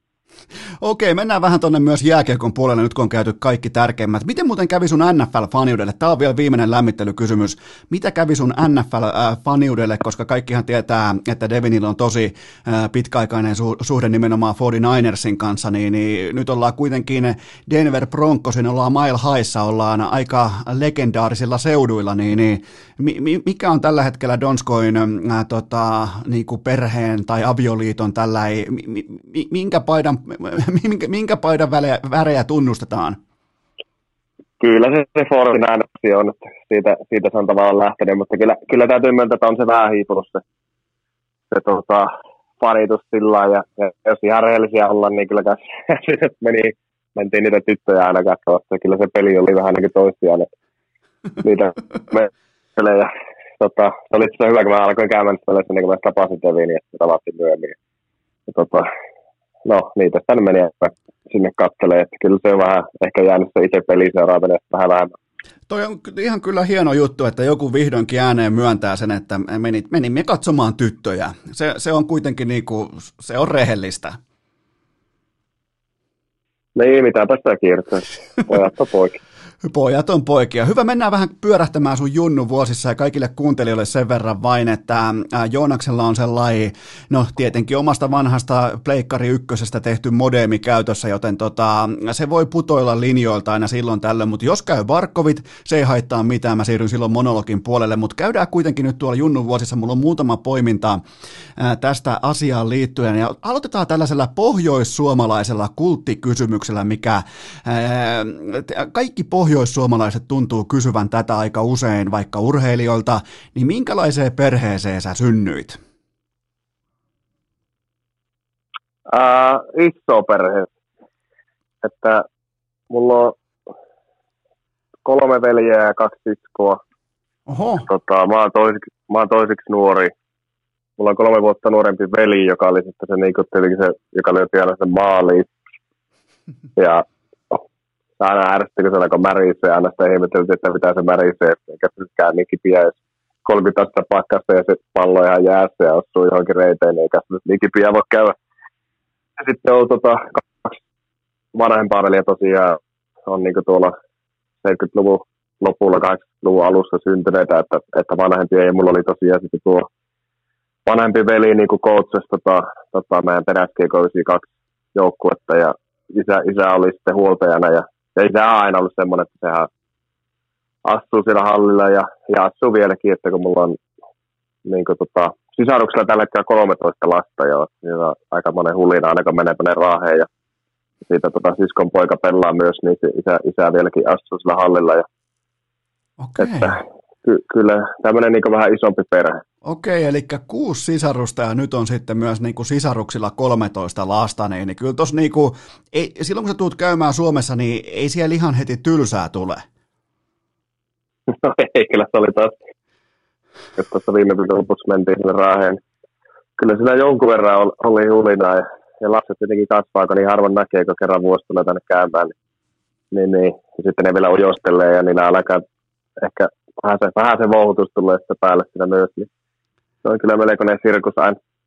Hyvä. Tota, sä olit Tekin C-junnujen kapteeni ja sä teit neljä ja puoli paunaa per peli. Neljä ja puoli pistettä per peli. Niin, niin. Oliko se se vaihe, kun sä totesit, että no nyt muuten lähdetään Kärppiin? No joo, kyllä se alkoi vähän siinä olla, että mä, mä en ole ihan varma, mutta mä muistelisin näin, että meillä ei tainnut olla kuin kaksi kenttää sillä kaudella. Sille muista ihan väärin.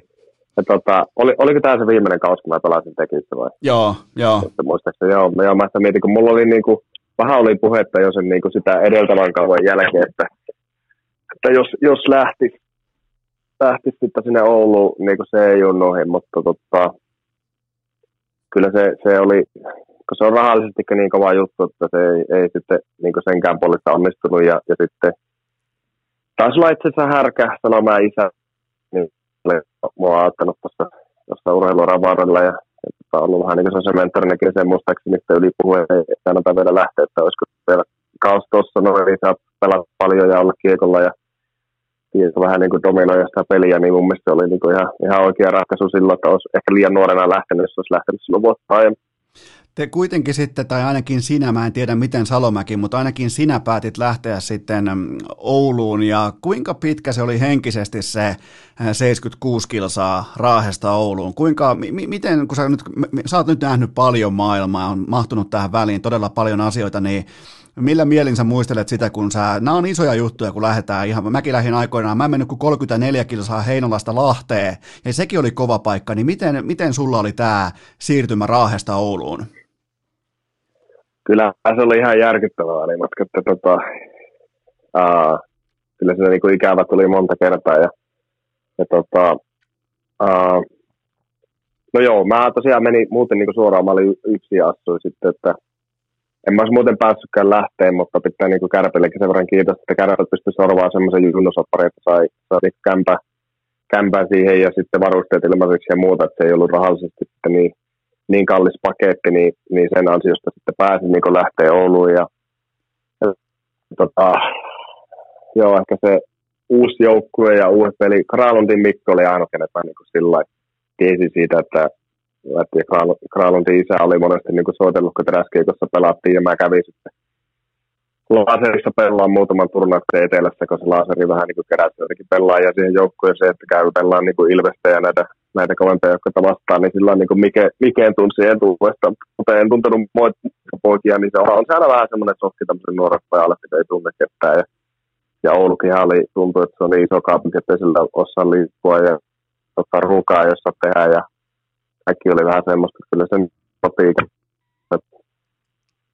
Mikä oli tuommoisen kuusitoistavuotiaan Donskoin bravurikeittiössä, kun muutit yhtäkkiä yksin asumaan, niin, niin mikä ruoka lähti parhaiten? Uh, Paahtoleipä, eikä paljon muuta. Samoin tai sitten se, että otti aukasi pakastimen ja otti kato äitin tekemään ruoan ja mikroa. Kyllä mulla niinku äiti kävi, varmaan jo, kyllä se kerran viikossa vähintään. Tietenkin kaikki, kaikki nuo pelit kävi katsoa. Niin. Sekin on muuten, kun P-junnuista aina tuonne kaksituhattaviisitoista mestaruudesta Kärppien kanssa Oulussa sitten. En muista ainakaan tosiaan hirveästi muotelejä.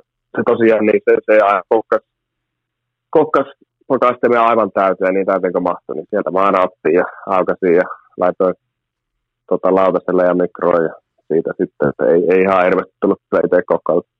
Niin sun siis kävi, mutsi kävi siis kaikki noin vuodet tuolta. Se oli tuollainen seitsemän vuoden putki, niin kävi katsoa kaikki pelit siis Oulussa. Kyllä. Se on aika kyllä kova. Mä, näin, mä luulen, että se on melkein, kyllä, se on kova juttu, kyllä sieltä, sieltä kulukin. Juman kautta ja vielä tuollainen omakohtainen vähän niin kuin tällainen Voltin ruokapalvelu, mutta vaan kamat tulee pakastettuna suoraan pakastimeen, ei mitään, mitään muuta kuin pitkin viikkoa sitten Joonas syö ja sitten taas lauantaisin sama ralli uudestaan. Kyllä, kyllä. Kyllä se on se... aika kova, kova juttu kyllä. Jumalauta. Toi on kyllä, ja kyllä se vaatii vanhemmilta tosi paljon. Tuliko muuten kertaakaan sellaista kuin, että, ja varmasti tuli, mutta tota, kuinka vahvana, että totesit siellä Oulussa jossain yksi joku pimeä tiistai-ilta, että mä muuten lähden takaisin nyt Raaheen? Tuli, ja kyllähän mä soitin, soitinkin paljon sitten, tota, kun mulla on niitä sisaria niin paljon, että jolla oli ajokortit, että voisiko tulla hakemaan, se oli joku vapaa päivä, että voisiko tulla tätä hakemaan, hakemaan se takaisin Raaheen, mutta... En muista kauan, mulla on jotenkin jäänyt mieleen se, että sitten se yksi kerta, kun, mikähän siinä on ollut, siinä oli joku tota, muutama päivän lomaa ja kaikki otti tämän meidän Raaheen ja sitten mä soitinkin, että mä en tulekaan sittenkään, että mä menen kavereiden kanssa. Kun alkoi vähän niin kuin, eka kertaa tulee, mä muistan, se oli Junttila Julius taisi olla, kenen kanssa se palasi kassijoukkuessa, että tota, lähdetäänkö Joonas Kalijalle? Aikulle silloin, lähdettiin vähän katselemaan tyttöjä silloin. Se oli niin kuin se eka, että kyllä se Joonas on tainnut vähän oululaistua sitten. Ei ihan, ei ihan joka mahdollinen väli, niin ei tulekaan aina Raaheen sitten. Tuossa on muuten aika pelottava kombo Oulun yössä junnuina. Julius Junttila ja Joonas Donskoi. Siinä aitaa kaatuu kyllä, kun pojat lähtee kaljalle. No ei se ainakaan ollut sitä katseltavaa kyllä ollut. Että tota, se taisi olla joo. Ketähän muuta. Kyllä meillä oli semmoinen poppu, että ei meillä ollut hirveästi jälkiä. Hauskaa ollut. Ketäs? No teidän tohon, tohon ikäluokkaan osuu just Mikke, osuu Sakari Manninen, Julius Junttila, suurin piirtein osuu tohon, niin teillä on aika kovia pelimiehiä muuten siinä myös. Oli siinä kyllä kovia joukkoja, ja sitten oli Komulaisen Joonas, Välävän Harri oli kovaa Harriita, ja ennen pelata sitten oli Mattilan Risto, dominoin nykyään tuolla Hokissa, tota, mitäs muuta siinä oli, Pekkalan Tomppahan oli kovaa. Kovaa pelasi liikaakin sitten ja mestistä ja oli siinä kovia, kovia miehiä.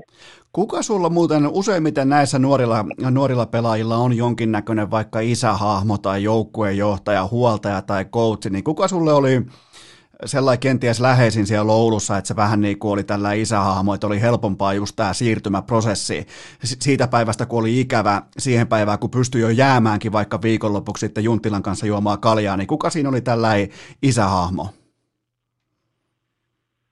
Uh, no siis joukkuekaverit, ei se nyt sellainen, en mä tiedä tarkoitiko sä niin jotakin, jotakin vanhempaa, kyllä niin joukkuekaverit, että pääsi niin just sisään, niin kuin sanoin siinä alussa, että kun ei oikein tuntunut ketään ja se meni vähän siihen, että ei oikein pelotti ja, ja tykkääkö ne musta ja muuta, että sitten kun pääsi siihen juttuun sisään, niin, niin sittenhän se oli niinku hauskaa. Ja, ja tota, aa, kyllä siinä oli paljon niitä äijiä, kenen kanssa niinku, loistavaa porukkaa. Niin, että se löytyi sieltä joukkueen sisältä enemmänkin kuin, se, että, kuin että se olisi ollut joku aikuinen, just vaikka joku coachi tai huoltaja tai joku vastaava. Joo, ei, kyllä se oli Joo. se, se, niinku, se joukkueen hommat siinä. Niinku, ja meillä oli kato skootterit, niin taas sitten silläkin rälläille ympäri kliini.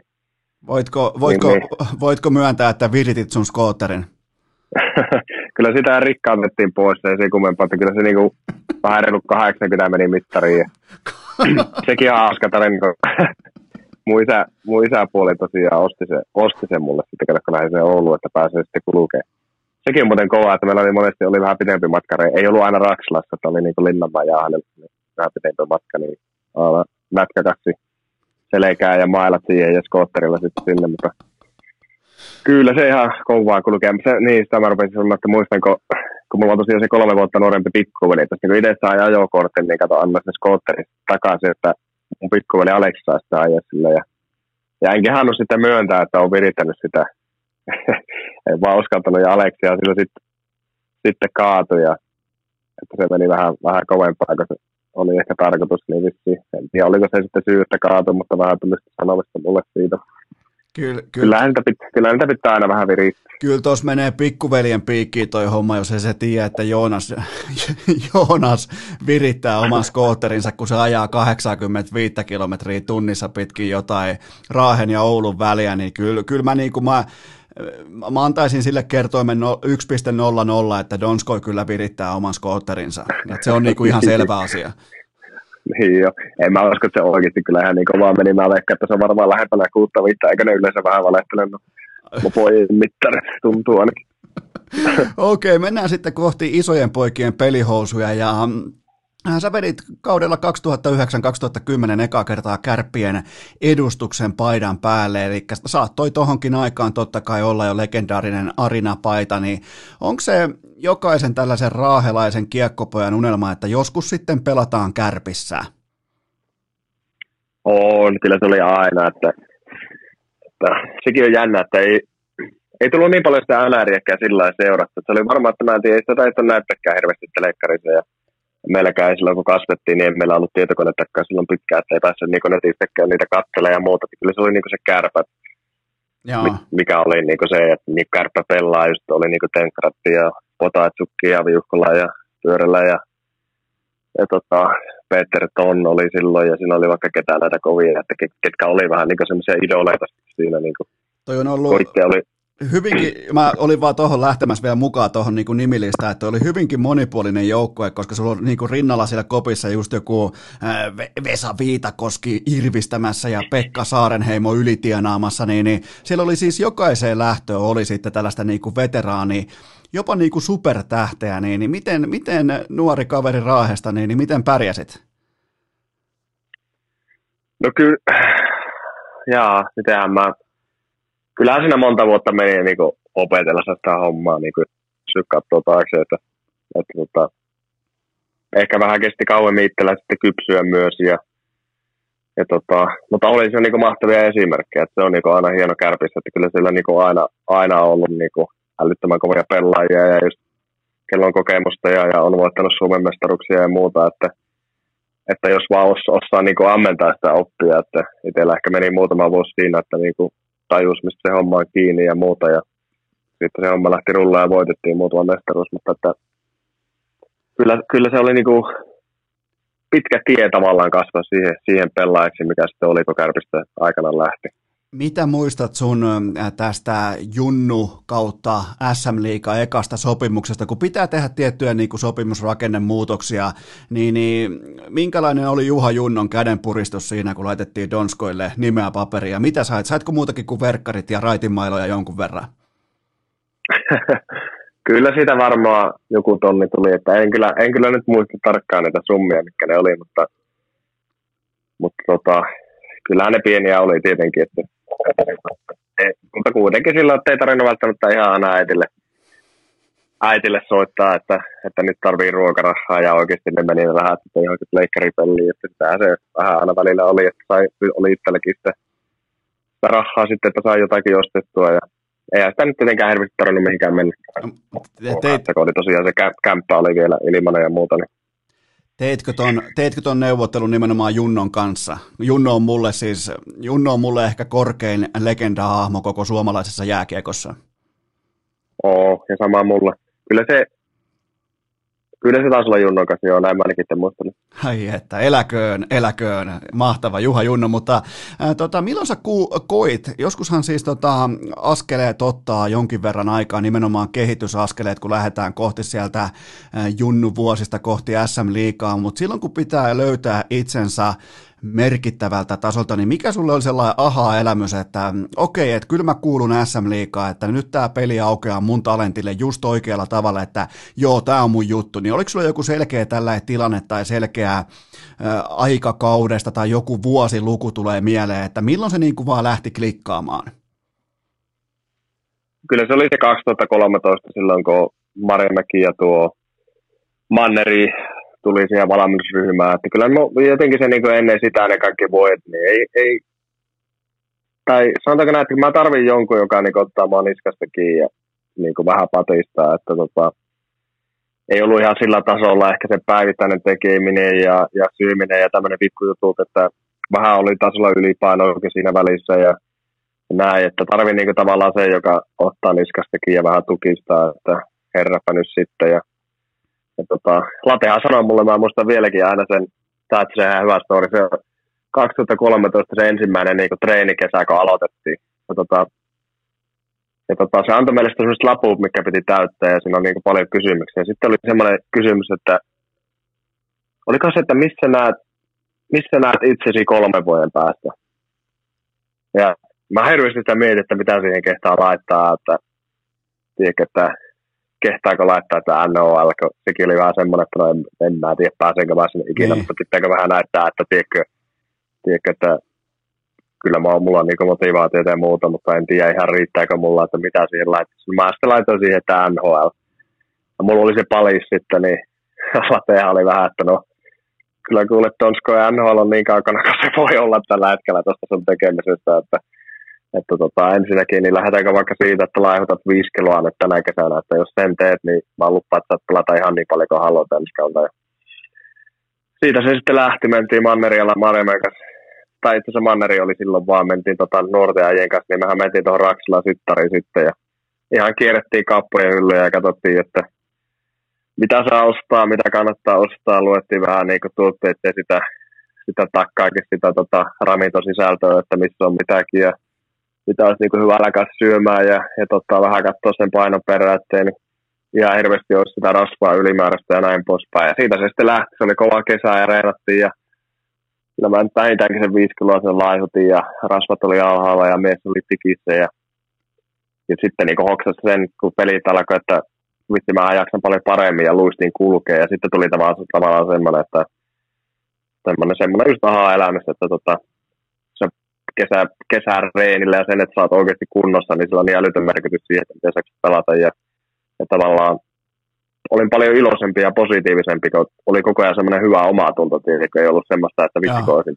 tehnyt vähän paremmin ehkä kesällä ja vitsi, kun olisin, tiedätkö, että tuli tehtyä kaikki tip-top, ja sitten oli puhas omatunto ja, ja hyvää mieli ja en muuta kuin antoi mennä, niin se, on, se oli kyllä se isoin ala-aha elämistä tuossa mun kärppivuosien aikana. Niin, eli toisin sanoen päävalmentaja Marjamäki otti sulta silloin kaksikymmentäyksivuotiaana ihan kylmästi vaan luulot pois. Kaikki luulot pois, vaan mä voin kuvitella, että kun tullaan jostain just, tietsä, Raahesta ja alkaa olla vähän omaa rahaa ja, mm. ja pääsee, tietsä, käymään vähän jumprussa ja saa sitten, on selkään taputtelijoita, on tällä ehkä junnutähden status, tätä kaikkea, niin mä näkisin nimittäin itseni hyvin herkästikin viisi kiloa ylipainoisena tuommoisessa tilanteessa, niin tavallaan sitten Marjamäki totesi, että hei, tämä tehdään näin, että tervetuloa realismiin, niin oli, se, se oli varmaan kaiken kaikkiaan meni just näin.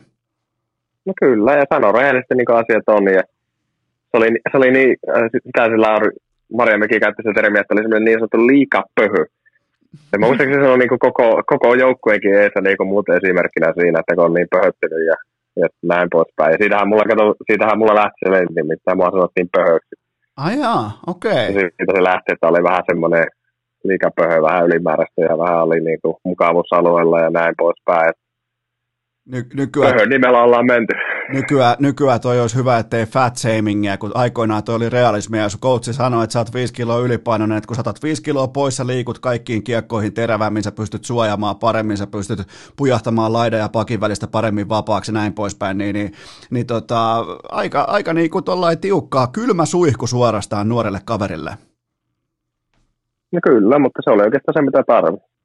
Siitä, että, tota, en, mä varmaan, en mä varmaan kyllä enää edes pelaa tänä päivänä, jos ei olisi tullut sitä herätystä jossain välissä. Mutta taas toisaalta, kun sä äsken sanoit, että sä osasit tehdä vain paahtoleipää ja kävit aina silloin tällöin Juntilan kanssa kaljalla, kun saitte, saitte omaa rahaa, niin ehkä se, ehkä se ruokavalio tarvitsikin tietynlaista niinku hiontaa. Ja varmaan niinku, mä voin kuvitella sut siinä tilanteessa, tiedätkö, kun nuori kaveri kuvittelee, että mä tiedän kaikesta kaiken, ja sitten kun joku tulee ilmoittamaan, että sä et tiedäkään itse asiassa yhtään mistään yhtään mitään, niin sen jälkeen ne seuraavat päätökset on helvetin tärkeitä, että miten sä otat sen uuden informaation vastaan. Ja sun tapauksessa ilmeisesti otit sen aika avosylin fiksusti aikuismaisesti, koska nyt sä oot tässä, nyt sä oot N H L-pelaaja. No kyllä, ja just, just niin kuin sanoin sen, että eka meni niin kuin, niin kuin sanottiin niskasta kiinni ja vähän niin kuin, että nyt tehdään näin, eikä muuta vaihtoehtoa, ja siitä kun se sitten lähti. Mutta sitten kun se iso oli siinä, että kun itse hoksasi, niin kuin sanoit, kun jaksa paljon paremmin ja muuta, niin, niin taas sen jälkeen tarvinnut paljon patistella, että kyllä se on niin kuin ihan etteistä selvyys ja, ja niin kuin rutiineja jopa niin kuin kaikki, että syö hyvin ja nukutaan hyvin ja tota, katsotaan sitä painon perään ja muuta, että, että tota, ei se muuten putki kule, kyllä se on ihan selvä. Silloin tuli toisen näköinen putki sitten tota, aika lailla näihin aikoihin, nimittäin syksyllä kaksituhattakolmetoista niin, niin alkoi yhtäkkiä Suomen kansa kohisemaan, että Donskoi ja rankkarit, Donskoi ja rankkarit, niin, niin mikä se tilasto oli parhaimmillaan? Äh, se taisi olla silloin, että seitsemäntoista yritystä ja viisitoista maalia. Joo, se on ihan ok. Se, se on ihan, ihan ja, ja vielä millä tavalla. Siis sähän et niinku laukonut kiekkoa suurin piirtein kertaakaan, vaan sä kuljetit sen sinne maaliin. Joo, kerran laukois oli tota Tepsiä vastaan, Norreena oli maalissa ja mä taisin ampua viisi kertaa siinä rankkarikisassa ja kerran siinä yritin ampua niinku rällälle ylös, jos ylärimmaa sitten. Se oli aina kerta muistaakseni, kun yritin ampua sitä. Se oli aika mielenkiintoisen näköistä se sun, sä opit käyttämään todella hyvin mun mielestä rytmiä, siis tiedät varmaan, niin kuin, että sulla on tietty rytmi, sä et tee ihan hirveän niin kuin laajoja liikkeitä vaikka vasemmalta oikealle, tai siinä on sellainen tietty rytmi, miten sä teet sen, niin, niin eihän veskari ollut minkäännäköistä hajua siitä, että miten, miten sä sen teet, koska sä harhautit joka ikinen kerta sen veskarin, hyvä ettei kulman lipulle, ja sit kiekko tyhjään maaliin. Joo, en tiedä. Mä, niitä tuli paljon reenattua kyllä siihen aikaan. Mä muistan, kun oli tuo, tuo Hostikan Ville oli silloin Kärpissä, niin se halusi aina ottaa niitä rankkareita. Sen kanssa jauttiin tosi tosi paljon niin kahdestaan niitä. Ja varmaan ne siinä sitten kehittyi. Kyllä se itsekin vähän yllätti, että ne alkoi niin hyvin sitten menemään niin pelissä. Että, että eihän ne, ei, loppujen lopuksi, jos miettii vaikka jotakin, jotakin parkkuvia, niin sillähän se skaala niin semmoinen, että se voi tehdä niin kuin ikinä tietää tekemään. Eihän mulla loppujen lopuksi, mulla oli niin kuin muutama, mikä mä sitten tekin, ja ne, ne vaan niin toimii hyvin. Joo, mutta ne kun toimii, ne silloin kanssa toimii. Mutta silloin tuohon tota, aikaan te otitte sitten tämän kuuluisan Kärppien tuplamestaruuden kaksituhattaneljätoista kaksituhattaviisitoista ja jälkimmäisellä kaudella. Ja nyt kun ollaan tultu tästä, että sä otit itseäsi tai niin kuin coach Marjamäki nakkas sua niskasta kiinni ja sen jälkeen se lähti sun oman halun kautta pyörimään se ar- arkinen ihan urheilijan, tällainen ammattiurheilijan tiukka, jopa niin kuin askeettinen arki, niin, niin miten tämä jii jii jii-ketju syntyi ja miten se, siinä on kuitenkin Joonas Kemppainen ja Julius Junttila ja sinä ja se oli todella näyttävää jääkiekkoa parhaimmillaan, niin, niin tota, mihin tämä asettuu tämä ketju sun muistoissa, että oliko tämä, oliko tämä niinku vähän niin sanotusti parasta Donskoita? Oli, kyllä se on paras ketju, me samaan pelannut. Vaikka on niin pelannut Sannesessakin eka peli oli ja Pavelski ja sitten totta kai aivan niin kuin huikeita legendoja äijää, mutta siis siinä mielessä, miten niinku kemiat natsasi, minusta se pelaaminen niinku oli, niin kyllä tämä oli niinku siinä mielessä mun mielestä paras ketju, missä olen pelannut. Se vaan jotenkin lähti niinku natsaan niin hyvin ja tota, löydettiin toisemme hyvin ja niinku liikutettiin kiekkoa paljon niinku monesti yhdellä kosketuksella ja, ja sillä on niinku ties aina, missä, missä äijät, muut äijät menee ja muuta. Että en mä, siinä oli niinku, siinä oli oikeastaan meillä kaikilla oli vähän se sama tarina, että kyllä niinku Kepuilla ja Jullallakin, niin niin, niin tuli pikku herätys siinä, että late tuli ja mun mielestä nekin pääsi, niin kun otti niin kun ihan hirveä stepi seuraavalle levelille ja tota, se oli vähän niin kuin sen, sen summa tavallaan, että itse otti itse eka itseä niskasta kiinni ja sitten me löydettiin vielä ne kemiat siihen, niin se, se lähti kyllä rullaa. En mä tiedä, oli, kun se pitää sen kummempaa, hyvin natsas. Oliko teille sitten kaikilla vähän liikapöhöä siinä? Oli mun mielestä kaikilla vähän pöhöä, mutta musta nyt tehtiin se pääpöhö siinä. Mua aina, aina semmoista tehdään, että en tiedä mikä siinä on. Joonas Pöhö, Pöhö Donskoi, mutta sitten Pöhöllä olikin kuitenkin playoffien M V P-palkinto ja liikan tähdistössä, niin miten sä ynnäät ton sun, noi oli todella kauniit noi kaksi oikeastaan noi Kärppien kaudet tuohon, totta kai mestaruudet siellä helmenä, mutta kyllähän se sun jääkiekko oli sitten jo, kyllä se oli N H L-valmista, nimenomaan sitten vielä, äh, tota, siinä oli jokaiseen lähtöön, siinä oli mun mielestä niin kuin siinä oli laatua jokaiseen junaan, eikä vähiten tietenkään sitten myös Leijonissa M M-kisoissa piste per peli ja näin poispäin, niin tunsit sä silloin, että okei, nyt on aika ottaa se seuraava askel? Kyllä tuntui ehdottomasti, että se oli varsinkin se, just se viimeinen vuosi, niin mun mielestä mä otin kyllä tosi iso stepin siinä ja, ja se kuluikin hyvin se peli ja, ja tota, kyllä se niin siinä vaiheessa, kun tuntuu, että mä olin öö, mä kaksi Niin, silloin just sen kauden lopussa playereissa täytin sen kaksikymmentäkolme, että kyllä mä niin mietin, että se on niin kuin, nyt se saama sitten lähteä tai sitten se juna varmaan menee jo, että, että tota, Joo, mä tekin sen diilin muistaakseni ennen, ennen M M-kisoja kyllä, ja sitten meni M M-kisat vielä hyvin ja, ja tota, näin poispäin, että kyllä se oli niinku oikea aika just lähteä, että ei olisi kannattanut lähteä yhtään aiemmin eikä varmaan niinku yhtään myöhempään myös. Oliko sulle selkeää, sä sait silloin valita itse sun joukkueen, koska sun on Floridan ää, tota, tää numeron yhdeksänkymmentäyhdeksän varaus vuodelta kaksituhattakymmenen, se oli ehtinyt jo raukeamaan, niin, niin oliko sulle selvää koko ajan, että kyllä se on toi San Jose? No ei se ehkä ihan, kyllä siinä niinku oli niitä muitakin ja kyllä sitä niinku siis tosi tarkkaan mietittiin ja se oli totta kai, se oli äärettömän iso ratkaisu, että mihin johtaisin mennä, että alitteen oikein ja, ja tota, oli siinä Floridaltakin jotakin kyselyä sitten, mutta se oli ehkä vähän se, ne ei kiinnostanut musta aiemmin, niin se jotenkin tuntui, että ei sinne ehkä sitten enää ja uh, se, se tota silloin just ennen kuin mä menin niistä kautta aiemmin, saaneen se oli saanut ton Melker Karlssonin tuosta Ruotsista. Ja se pääsi suoraan niin kuin pelaa N H L:ssä tosi paljon ja pelasi tosi hyvin. Että tota, jotenkin tuntui, että ne niin kuin, sanoisin, että annettiin sellainen rehellinen mahdollisuus kaikille, sanotaanko näin. Että se oli se, oli se niin kuin viesti, mitä mä olin kuullut.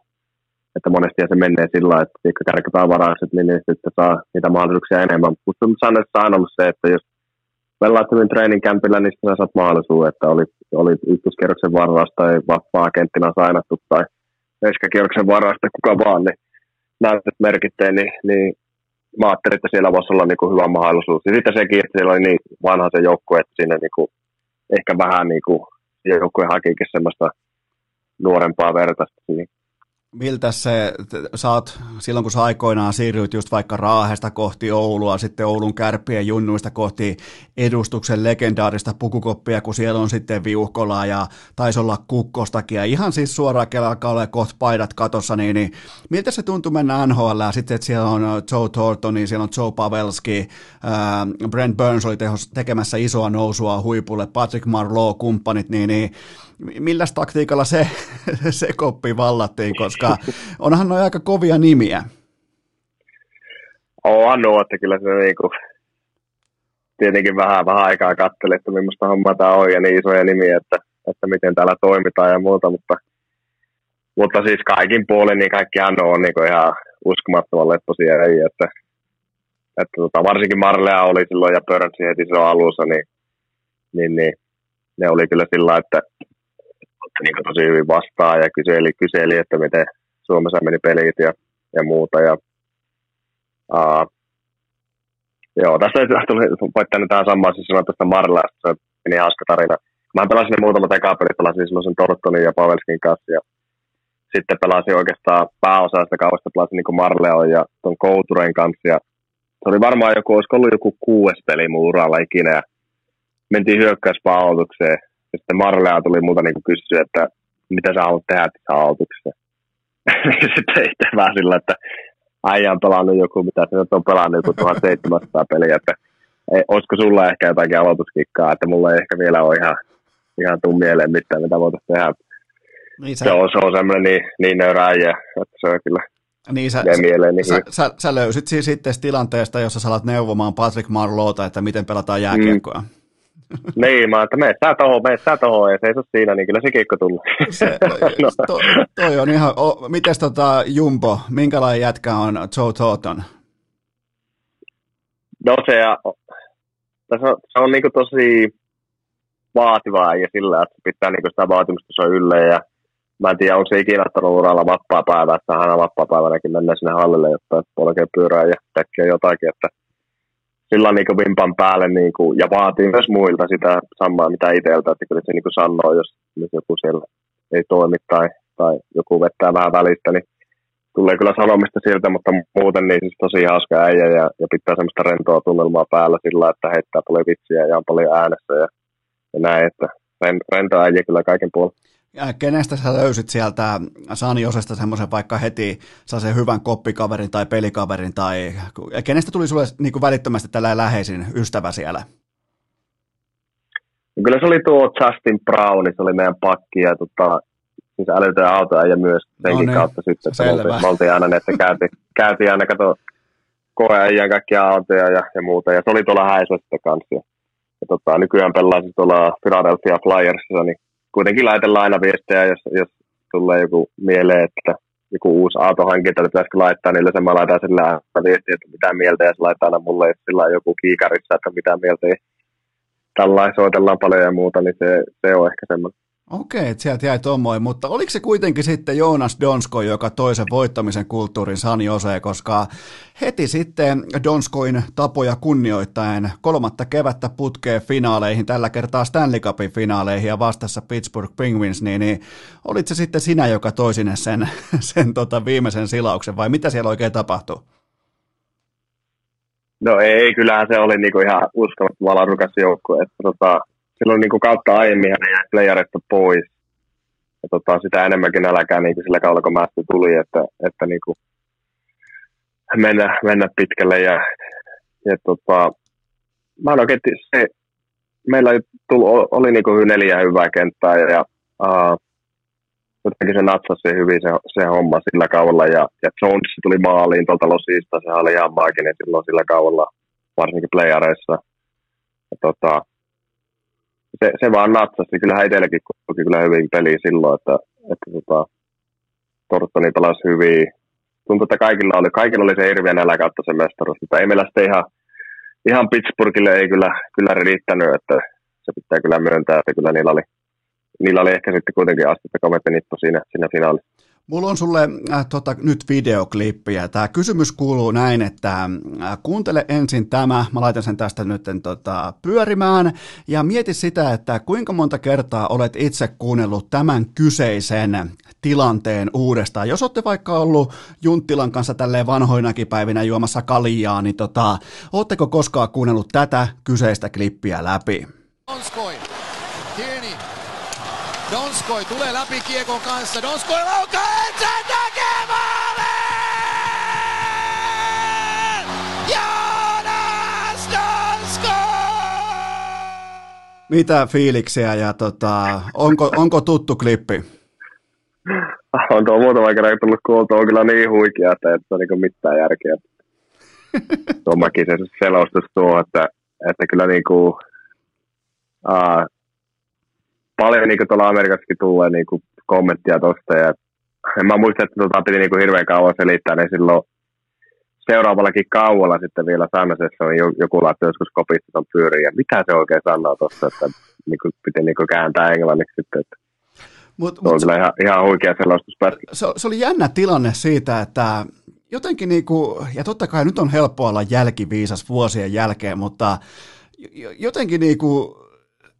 Ainakin mulla oli sellainen vipa siitä matsista, että Donskoi tulee astua esiin, että, että se tekee tässä nyt jotain hyvin erikoista. Kun sulla oli ollut siinä vähän puolittaistonttia ja sä pelasit aika hyvin, niin kuin sä sanoit aikaisemmin, että peli kulki hyvin, niin, niin jotenkin sitten kun sä lähdit nousee sieltä raitin jätkänä sieltä tuota maalin takaa, toit sitä kiekkoa kämmenellä ja lähdit laukomaan, niin, niin nyt on helppo olla jälkiviisas, mutta mulla oli sellainen vipa tollon, että tästä voi, tää voi päättyä muuten nyt tähän, ja sehän upposikin aika kivasti siihen sitten etuyläseen, niin, niin minkälainen, minkälainen fiilis sulla ei? Oli varmaan uran ehkä, totta kai oli varmasti niin kuin ikimuistoisin maali, mutta mi- mitä muistat siitä niin kuin vielä tarkemmin? No kyllä mulla on niin kuin ihan samo, sama kuin sullekin, että mä muistan, että mulla meni se peli mun mielestä aika hyvin ja oli hyvä jalka ja mulla oli hirveästi tonttia siinä pelissä, semmoinen muistikuva mulla kyllä on, että ei, niin kuin, ei vaan saanut niin kuin mistään sisään ja yksi syöttöpiste tuli siinä aiemmin Bordin maaliin, niin, niin, niin sekin tavallaan vähän rauhallista, että oli semmoinen niin kuin rauhallinen mieli, että nyt niin kuin kulkee hyvin, että mitä kantaa mennä ja tavallaan oli semmoinen niin hyvä fiilis, mutta ei tietenkään odottanut, että tulisi tehtyä se jatkoaikamaali, mutta ajattelin, että kyllä mä varmasti paikkaa saan, niin, niin pitää yrittää sitä laittaa sisään, eikä tosiaan Tuhula oli siinä pelissä aiemmin niitä paikkoja, niin, niin, niin.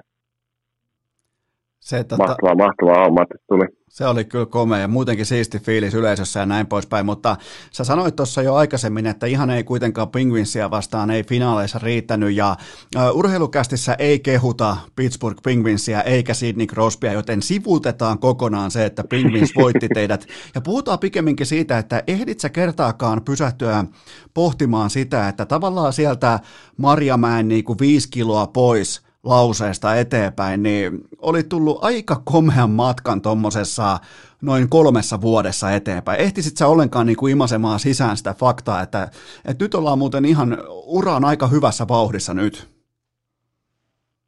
Ei sitä sillä, että kyllä se niin kuin antoi mennä vaan. Jotenkin oli niinku just se kesää silloin, kun lähdin, kun mä sanoin, että nyt niinku tuntuu, että nyt olisi niinku oikea saama lähteä. Ja sitten kun pääsin sinne saliotöihin, niin jotenkin ei silloin niinku jännittänyt oikeastaan ollenkaan. Jotenkin oli vaan semmoinen fiilis, että nyt on niinku, nyt on niinku, alkaa olla niinku otettu maksimi ulos tästä Tonskoin pojan ropaista raasta, että tota, ei ihan hirveästi parempaa nyt niinku tällä hetkellä pysty, että että tota, jos ei riitä, niin sitten ei riitä. Että tavallaan se ei jotenkin jännittänyt sen puolesta, että antoi mennä vaan ja, ja tota, katsoa, miten riittää sitten. Ja, ja tota, se sitten lähti tosi nopeasti menemään, että pääsi joukkueeseen ja yhtäkkiä oli pelannut kymmenen peliä ja sitten kolmekymmentä peliä eikä, eikä tullut kutsua alas. Että se on, se on niin kiireistä se arki siellä. Mutta kyllä sitä niin kuin kauan jälkeen mulla tuli just tämä, tämä palaveri mieleen, minkä sä, mitä, mistä tuossa aiemmin sanoit. Marjamäki kysyi, että missä kolme vuoden päästä, ja mä vastasin, että N H L, että se tuli vähän, että on niin kaukana N H L:stä, kun voi vaan mahdollisesti olla. Niin silloin tuli semmoinen, että kolme siitä niin kuin pitkää kivinen tie. Se, tota, nyt muuten äsken vähän pätkäs, mutta vasta ekaa kertaa. viidenkymmenenseitsemän minuutin kohdalla tuli ensimmäinen pätkäsy, joten tota, ja muutenkin sä oot tällä hetkellä, sä sanoit, että sulle ei riitä juttuja kuin ehkä joku neljäkymmentä minuuttia, niin, niin sä oot nyt jo niinku hienosti, mä oon aika ylpeä susta ja Barkovista ja kaikista teistä, niinku on löytynyt jutun, jutun juurta. Mikä, mikä on tällä hetkellä oma fiilisenne, kun lähdetään ottaa vielä niinku vähän tätä viime kautta pakettiin? Niin, no sä olit siinä mielessä ovella, että sä vedit tuon autokortin tuon, niin mehän juteltiin putkistosta ja moottoreista ja Audesta ja Porschesta joka puoli tuntia. Siinähän se aika meni. Niin, ei kato, ei se laatu, vaan se määrä. Ja silloin kun pitää tuoda autoja ja laittaa niitä konttilaivaa, tietsä, sisään ja vie R S kuusi pitkin maailmaa, niin, niin itse asiassa mä tein sulle muuten, voin tällaisena pikku välimaustena laittaa, mä tein sulle matematiikkaakin, että paljon, montako Audin R S kuusi sä olisit saanut sun uudella, uudella diilillä, mutta mä en kerro sitä sulle siitä syystä, että koska nämä hintalaput ei ollut niinku terävän rahan hintalappuja, nämä olisi ollut ylihintaa, niin nyt mäkin uunituoreena autoharrastajana, niin mä en hyväksy niitä hintoja. Onks mun, eiks, eiks mä nyt toimi ihan oikein? Kyllä, riippuu minkä maan hintoja sä oot sinne laitellut. Kyllä ihan, se Suomesta varmaan ihan, saata, i, ihan, ihan siis saatana lotolla vaan tota, Suomen autokauppoihin R S kuusi hintoja ja katoin niin, niin ei ne muuten ihan ilmaisia ollut, että ainakaan näin niin kuin Eno Eskon ja tuottaja Kopen urheilukästin tilinauhalle ei tarvi lähteä, ei tarvi lähteä kyllä katselemaan. Et just voisi ehkä renkaat saada joskus, mutta tota, siihen lyödään kyllä ylälimitti, mutta mennään kuitenkin tuohon sun tilanteeseen. Sul tuli ton jälkeen totta kai kunniakas ura San Jose Sharksissa, mutta sen jälkeen oli sitten aika siirtyä eteenpäin ja susta tuli rajoittamaton vapaa-agentti ja sä valitsit Coloradon, eli neljä vuotta ja karvan alle kuusitoista megaa, niin kuin on ehkä jo mainittu pari kertaa urheilukästin piskuisessa historiassa, mutta ootitko sä itse minkälaista lipuketta? Ja oliko tämä tavallaan vähän sellainen niinku unelmien täyttymys, että sieltä tuli niinku fantastinen kaupunki, fantastiseen suuntaan menossa oleva organisaatio, sieltä tuli aika vahva tilinauha, kaikki tämä, niin, niin, niin tota, oliko tämä unelmien täyttymys?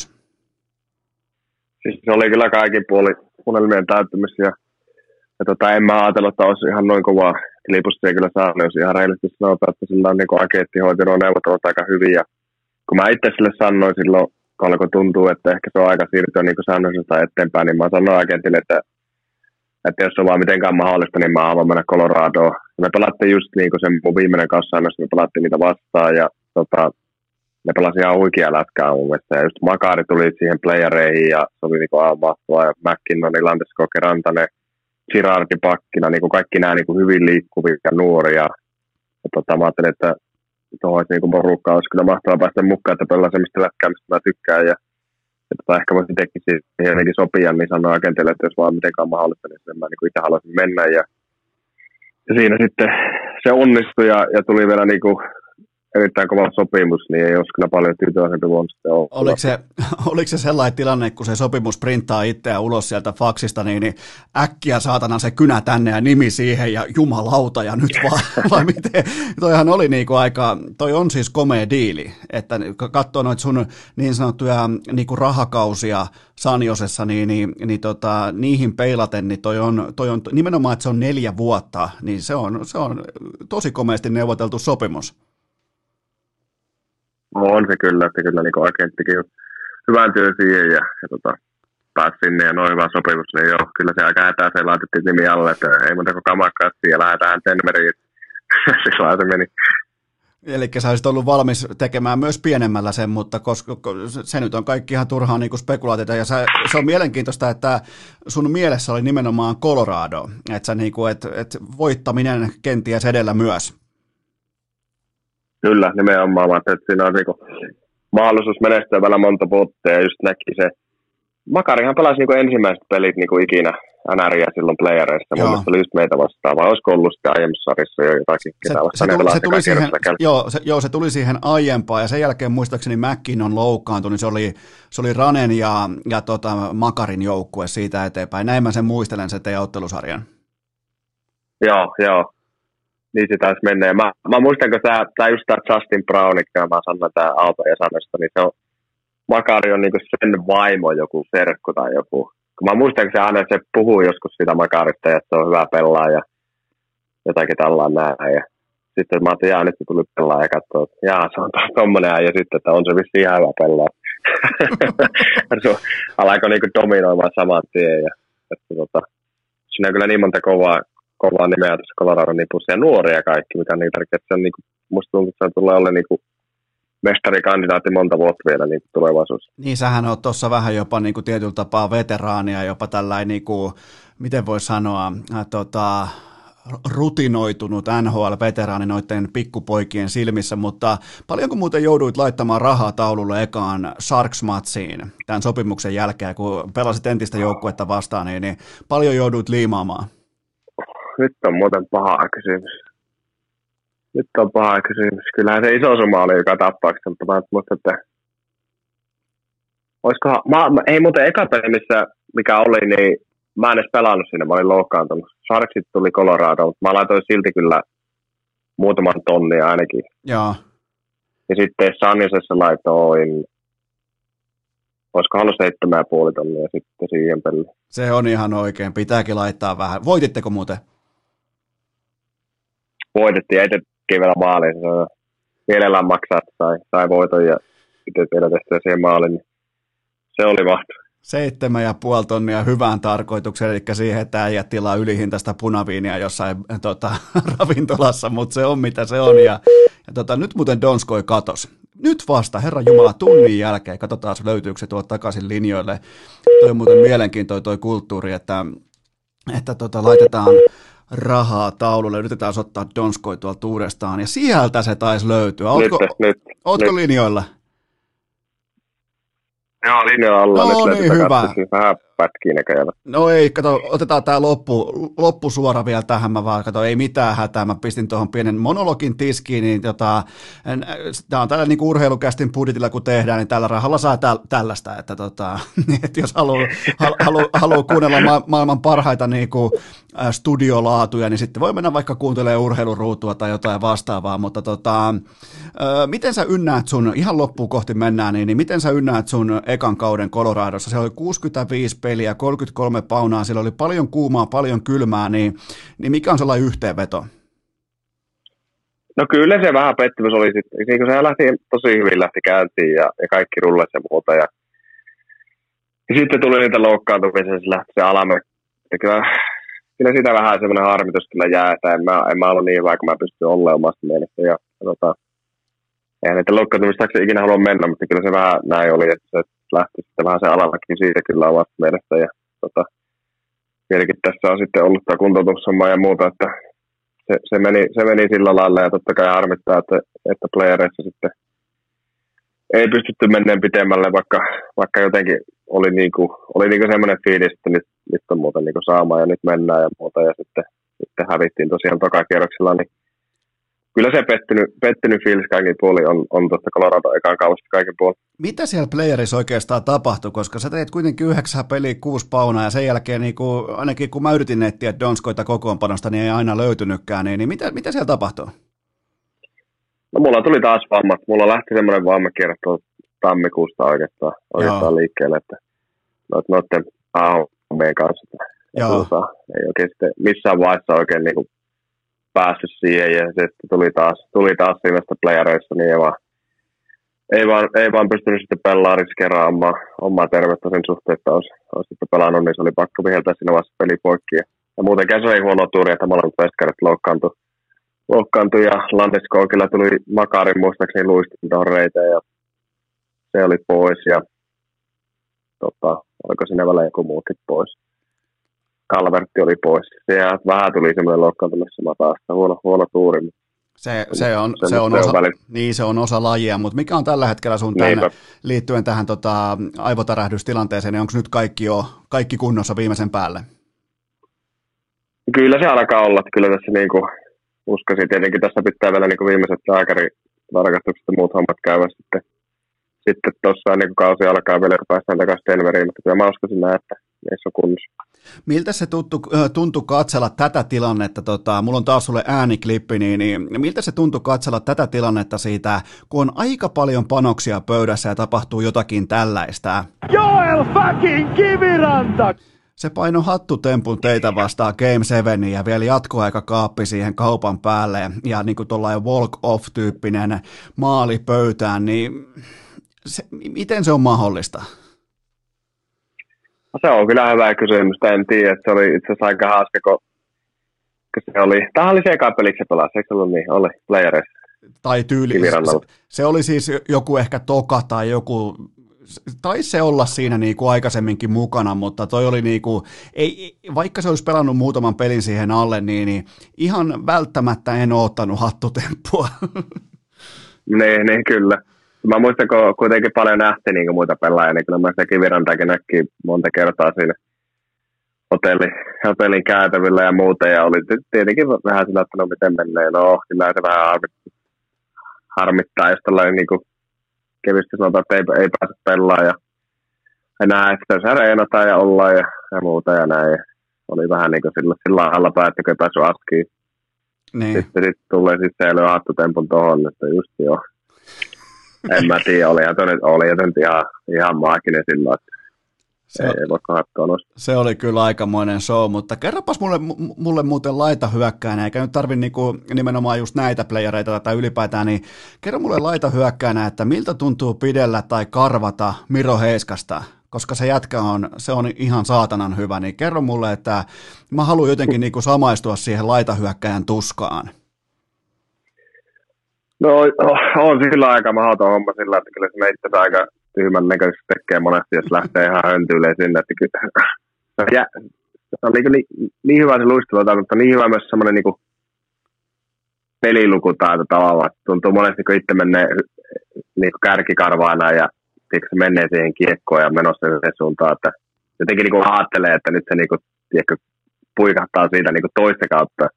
Itse yrittää sitä lukia ja alkaa niin kuin vähän jo lähteä niin kuin sen toiseen suuntaan, niin se tekeekin tietenkin semmoisen hämy, että kääntyy ja sitten jatkaakin samaan suuntaan, mihin menossa, ja sitten itselleen täytyy yli perseelle. Kyllä on, niin kuin, on se ja niin kuin ihan oikea kaveri kyllä luistelee, ja, ja tota, melkein jopa jossain tilanteessa mahdoton, kun se pääsee siihen vauhtiin ja se tulee sillä kantelin ulkokentän läpi. Mä, tota, vaan mie- Huikia, mä mietin sun tilannetta siis ylipäätään jääkiekon ammattilaisena, koska sulla on treeneissä vastassa Cale Makar, sulla on matseissa vastassa Miro Heiskanen, niin, niin onhan toi aika kovaa kauraa. No, oo, ja Makar on ihan sama, mutta kyllä se Mäkkinen, niin se on se ihan, niin kuin, ihan monsteri, että ei se ole mitään järkiä, miten vahva se on ja hyvä luistelee ja, ja muuta. Se on kyllä ihan niin kuin toiselta palaneelta välillä tuntuu. Onko McKinnon tällä hetkellä N H L:n paras pelaaja? Joo. Eli se löytyy sieltä ihan sieltä huipun, huipunkin huipulta. Tota, mikähän mulla oli vielä? Niin, oot, ootko, onko Esa Lindell pyytänyt sulta anteeksi, että teki sulle tuhmasti siinä sen maalissa, missä se, missä se jyrää sieltä, kun joku karannut sonni laidan kautta läpi ja vielä työntää maalivahinkin sisään ja tekee maalin? Eikö niin se? Ei pyytänyt vielä anteeksi. Voi herranen aika, oli jotenkin taas semmoinen, että no, hieno maali Lindelle, justiin muistaisin, se oli taas, ei ollut paljon enää ylivoimaa jäljellä, vaan olisikohan ollut jo viisi-vitosta siinä vaiheessa, kun Lindeli pääsi sinne maaliin, että en muista, mutta muistan vaan, että oli se ylivoimaolppuaika ja itselle tuli semmoinen hyvä syöttö, ja ajattelin, että nyt pääsen tällään siitä, alkoi ottaa kiekkoa siinä, nostin katseen ylös, alkoin vettää ja sitten vaan tuntuu vähän käsissä, että jaa, nyt oli pes kiekko lavasti ja sieltä tulee Lindelin poikeen.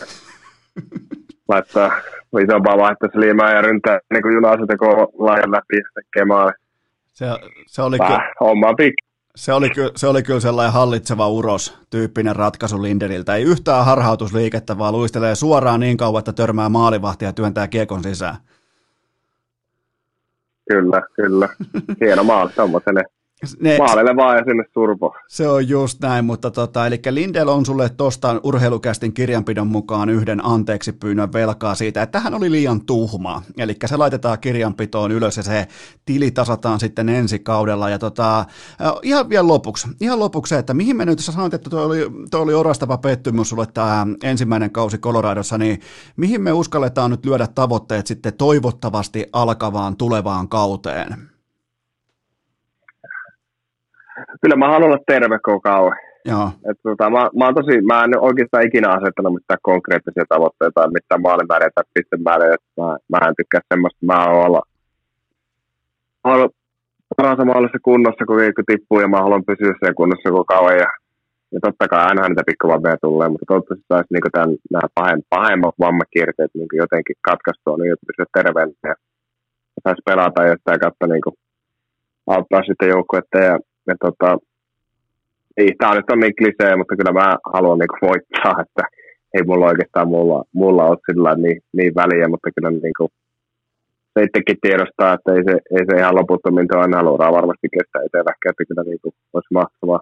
Vahtavaa, jos pystyt sen pytyn nostamaan, niin siihen se kaikki tekeminen niin tähtää. Ja te olette kyllä kieltämättä ihan ehdoton mestarisuosikki. Siellä on muutama, ehkä neljään joukkueeseen tiivistäisin nyt tässä kohdin semmoisen, ja te olette yksi niistä. Et se on varmaan niin kuin tavallaan, se on totta kai sulle se on, se on motivoiva, se totta kai asettaa myös paineita, mutta se asettaa tietyllä tapaa myös varmaan tuommoiselle, joka on tottunut Kärpissä voittamiseen, tottunut vaikka Sanjosessa menemään playereihin, menemään pitkälle, niin, niin tietyllä tapaa niin kuin asettaa odotukset siihen, että hei, nyt on, nyt on syytä onnistua.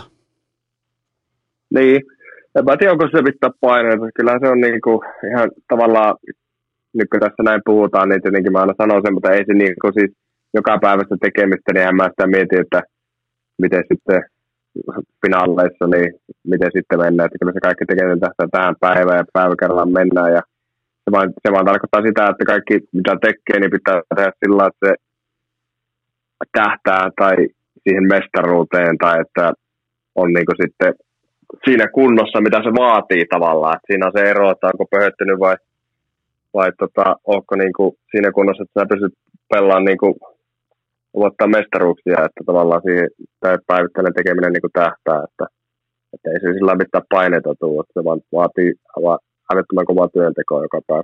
Nyt lähdetään kuule Donskoi tekemään älyttävän kovaa duunia. Mä lähden lenkille, sä lähdet tota, mitä, mitä, onko sulla muuten, minkälainen on muuten sulla, ihan vielä no, ihan lopun lopun lopuksi, niin, niin minkälainen on normaali tällainen niin kuin off-season treeniviikko sulla just nyt, vaikka just tällä viikolla, suurin piirtein?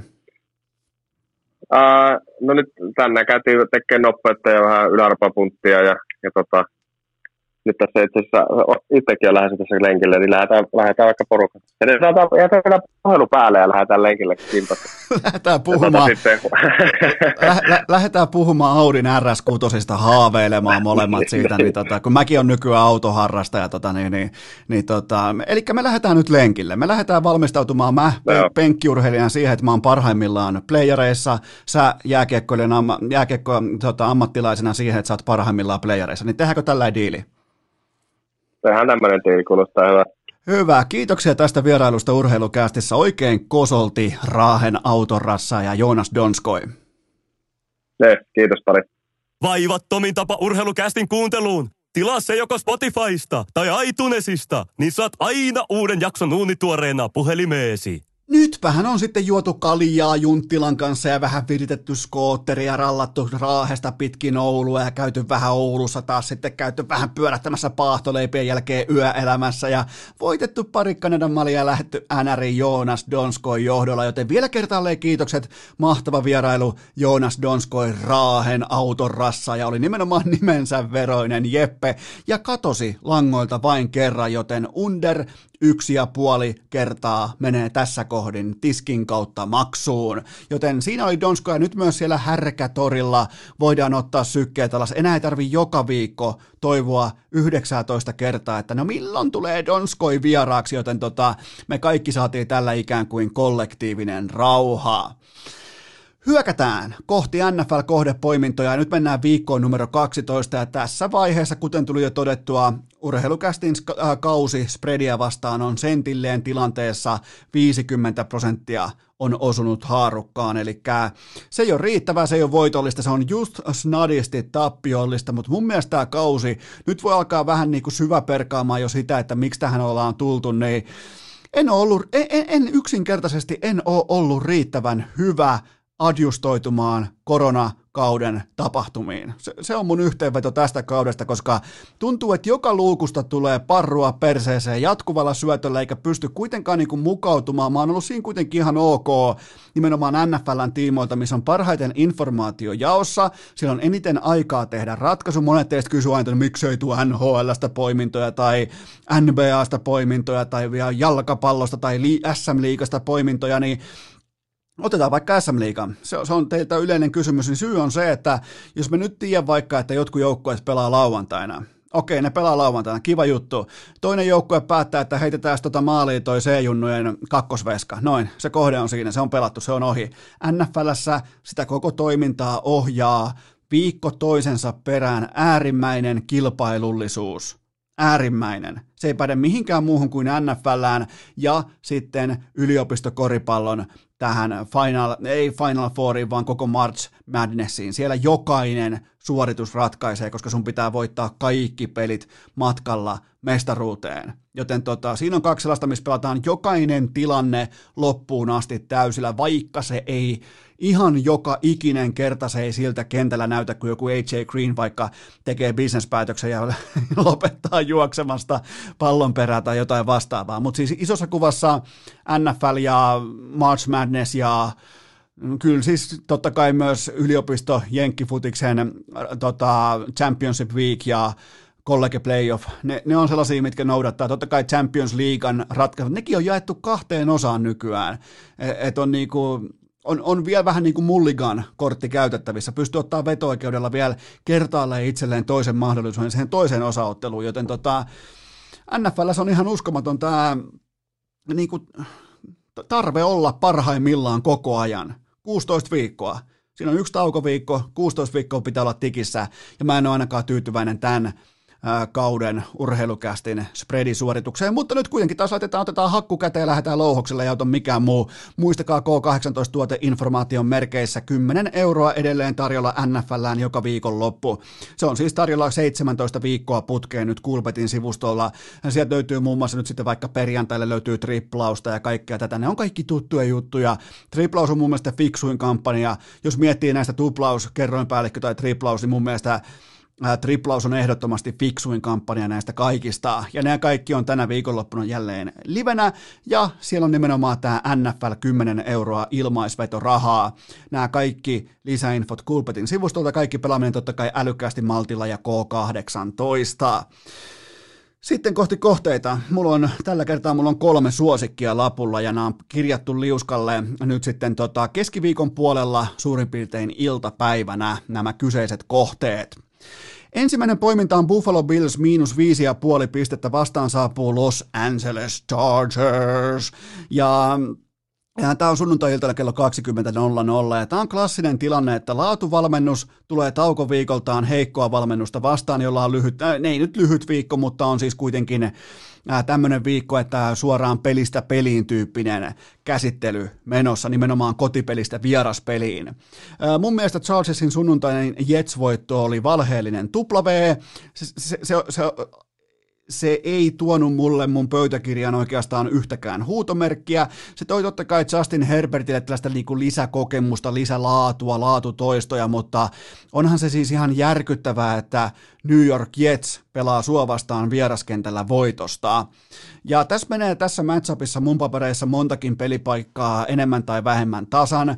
tietyllä tapaa pelirakentajat, running backit, ykköslaita, hyökkäät ja niin edelleen, joten se valmennus ja kylmäkeli ja matkustaminen, ne kaikki sataa suoraan Buffalon laariin. Se on se kaikista merkittävin tekijä tähän matchupiin, ja toinen on se, että Los Angeles Chargers, ne päästää kaksikymmentäseitsemän paunaa per peli omiin, ja Jets pystyy, miettikää jumalauta, Adam Gazein New York Jets pystyy tekemään kaksikymmentäkahdeksan pistettä, ja Chargers on vieraskentällä yksi ja neljä tällä kaudella, ja Chargersin ykkös kulmapuolustaja saattaa olla hyvinkin sivussa. Se taas sitten avaa totta kai Stephon Dixille kenttäpäivän, ja Dix on kenties, voi melkein sanoa, että saattaa jopa olla tämän kauden paras N F L-laitahyökkäjä. Onko, onko muuten liikaa sanottu? Olisiko Metcalf, Dix, ketähän muita siellä on siellä ihan siellä paalulla? No, se on ihan se ja sama, mutta kuitenkin Dixille tulee avautumaan kenttäpäivä, mikäli Chargersilla on sillä osastolla huolia. Ja sitten tämä matkustus sieltä kaukaa lämpimästä lännestä kylmään, ankaraan, sateiseen itään, niin se on aina hopeat kaulassa. Se on yksi merkittävimmistä Las Vegasin ammattivedonlyöjien faktoreista, minkä ne ottaa huomioon joka ikinen kerta. Ne useimmiten aloittaa heidän argumenttinsa ää, länsi-itä matkustamisella. Ne ei puhu mistään ensin vaikka pelin rakentajista tai loukkaantumista, ne aloittaa useimmiten matkustamisella. Ja ainoa joukkue, tai oikeastaan ainoa pelaaja, joka pärjää tässä menettelyssä, mä vaan heitän pikkuknoppina, niin on Russell Wilson. Se kun tulee länsirannikolta itään, niin se voittaa, ja se on ainoa. Se on ainoa, joka pystyy biittaamaan tämän oudon aikataulutuksen. No miettikää nyt itse, kun matkustatte jostain sieltä Palmunalta Los Angelesista, lähette, tiedätkö, kylmään, ankaraan, buffalolaiseen, siis sinne betonitalojen keskelle pelaamaan vähän sateeseen nollakeliin jalkapalloa, siten, että se matsi alkaa kymmeneltä sun kellon mukaan aamulla, niin siitä syntyy ne merkittävät erot, joten mä valitsen paremman joukkueen, jolla on kotikenttä, vittumainen keli, mä toivon vittumaista keliä, ja mulla on ehdottomasti parempi huilannut joukkue, mulla on huilannut valmennus, mulla on se valmennus, joka on näistä absoluuttisesti paljon, paljon, paljon parempi, mulla on iso valmennusetke, joten mun lopputulosheitto on se, että Buffalo lopettaa salamoinnin numeroin kolmekymmentäneljä kaksikymmentäneljä. Sitten mennään kohti Cincinnatiä, mennään Ohioota, ja mulla on lapulla tässä New York Giants, miinus viisi ja puoli pistettä vieraskentällä. Cincinnati Bengalsia vastaan, tämäkin on sunnuntai-iltana kello kaksikymmentä nolla nolla, ja nyt sitten testataan mun teoriaa siitä, kun mä väitän teille, että Bengals oli vain ja ainoastaan yhtä kuin Joe Burrow. Se ei ollut mitään muuta, sillä ei ollut mitään muuta osaa tai arpaa olla mukana N F L-kaudessa. Miltään osin kuin Joe Burrow, ykkösvaraus L S U. Joten tota, Cincinnati on ottanut tähän saakka vastaan kolmekymmentäkuusi säkkiä, se on toiseksi eniten koko liigassa, ja nyt vaihtuu pelirakentaja Burrowsta tällaiseen kaveriin, jonka nimi on Ryan Finley. Hänellä on koko N F L-urallaan yhteensä, nyt tarkkana sitten, Finlillä on urallaan yhteensä vyöllään, meritoituneella metsästäjän vyöllään, sillä on yhteensä yhdeksänkymmentäseitsemän heittoyritystä. Näistä yrityksistä suurin piirtein neljäkymmentä pistettä, neljäkymmentä prosenttia on mennyt omille, suurin piirtein neljäkymmentäviisi prosenttia omille, mutta täällä on kovaa dataa. yhdeksänkymmentäseitsemän heittoyritystä, kolme syötön katkoa, ollut säkissä nyt jo viisitoista kertaa ja fumplannut pallon vastustajalle neljä kertaa. Miettikää, minkälainen sirkuskone tämä jätkä on. Herra Jumala, yhdeksänkymmentäseitsemän heittoyritystä, eli raasti ottaen, jos olet Cincinnatin quarterback, niin se on kaksi kokonaista ottelua. Kolme syötön katkoa, viisitoista säkkiä ja neljä fumblea, joten mitään muuta ei tarvitse tietää. Kaikki muu on ihan täysin epärelevanttia, tämä on pelirakentajan laji, ja Joe Burrow on ollut aivan käsittämättömän hyvä tällä kaudella, ja nyt siellä on Ryan fucking Finley ja koko liigan heikoin, farssimaisin offensive line, joten mun lopputulosheitto on se, että Giant voi, äh, Giants voittaa ryhdikkään, ne kuitenkin pelaa ryhdikkäästi, ne ei tule pelleilemään, ne pelaa nimittäin divisiona voitosta. Giants voittaa ryhdikkään esityksen jälkeen kaksikymmentäseitsemän kuusitoista. Viimeinen poiminta, Seattle miinus viisi, ja vastassa on Monday Night Footballissa Philadelphia Eagles, on siis maanantai-tiistai välisenä yönä kello nolla kolme kaksikymmentä, ja Mä aloin oikein pohtimaan, jos jättää nämä niin kuin Ryan Finleyt ja kumppanit pois nyt sitten kirjanpidosta, niin, niin tässä on melkein jopa just nyt, just tällä hetkellä suurin mahdollinen pelirakentaja mismatch, minkä N F L pystyy tarjoamaan. Jos jättää palkkanauhat sivuun, niin Russell Wilson on ihan siellä koko siellä niin kuin pyramidin huipulla ja Carson Wentz on Donelistalla sitä halvinta metrilaatu paskaa, joten tota, siinä, on, siinä on quarterback mismatchi, ja Carson Wentz, se on niin virallisesti Don, se on siis niin done, että sitä ei niinku, tästä ei ole paluuta, Tää, se oli hukkaan heitettyä rahaa, sitä ei voi heittää edes pois. Miettikää sitä Carson Wentzin sopimusrakennetta, että jos se pelaa ensi kaudella, sille pitää maksaa kolmekymmentä miljoonaa. Joo, fine, kiva juttu, mutta jos sen heittää kokoonpanosta pois, sille joutuu maksaa kuusikymmentä miljoonaa. Ja se niin kuin dead cap pikkusen purasee sitten organisaation persettä, mutta tota, Philadelphia antaa eniten säkkää koko liigassa. Wentzin onnistumisprosentti heittäen on koko liigan kolmanneksi heikoin. Interceptioneiden määrässä Fila on komeasti siellä kaksi. Ne on heittänyt pallon vastustajalle jo neljätoista kertaa, kuten vaikkapa viime sunnuntaina komeasti piksiksi muodossa. Fumblemäärässä Philadelphia on hienosti koko liigan piikki paikalla. Ne on jo kaksikymmentä kertaa onnistunut tarjoilemaan palloa pois omista käsistään.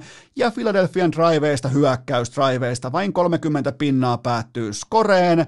Se on liigan toiseksi heikoin, kun taas Seattlen prosentti on neljäkymmentäkahdeksan. Seattle puolestaan koko liigassa eniten heitto touchdowneja, joten mä en, mä en, mä en pysty näkemään tässä maanantai-illan teutaroinnissa. Mä en näe kilpailua. Mä, mä en välttämättä edes jätä tätä matsia tulospiiloon tiistai-aamulle, joten tota, mun lopputulosheitto on ihan kylmästi vain se, että Wilson ja Seattle teurastaa Philadelphian numeroin kolmekymmentäneljä kaksikymmentä. Joten kynä ja paperi esiin. Kertaus Buffalo miinus viisi ja puoli, Giants miinus viisi ja puoli, Seattle Seahawks miinus viisi. Siinä se oli. Se oli muuten maratonjakso. Se oli pitkä jakso, mutta mikäs näitä tehdessä, kun on vaan kaksi jaksoa per viikko, ja pyrin tähän jatkossakin, että saisin aina vieraan mukaan. Se on aina jotenkin mukavaa, kun on vieras vähän niin kuin rytmittämässä, ja sekin on ihan mukava huomata, että te kuuntelette vaikka ekan osion tai niin kuin ensimmäisen palan vaikka nyt tätä jaksoa vaikkapa torstain aikana, toinen pala ehkä kenties sitten perjantain aikana, sitten kenties pelimatkalle vaikka lauantaille vielä yksi pala. Hyvä, ja sitten N F L:t voi kuunnella aina sunnuntaina, niin te osaatte jakaa hienosti urheilukästi jaksoa. Ei sitä lehteäkään tarvitse aina lukea yhdellä istumalla, mennä sinne jonkin saunaan tai paskahuusia ja lukea kertalaakista, vaan tietysti annostellen tyylikkäästi. Mutta tähän ollaan tultu. Niin mihin? No siihen, että joko sunnuntaina tai maanantaina jatkuu.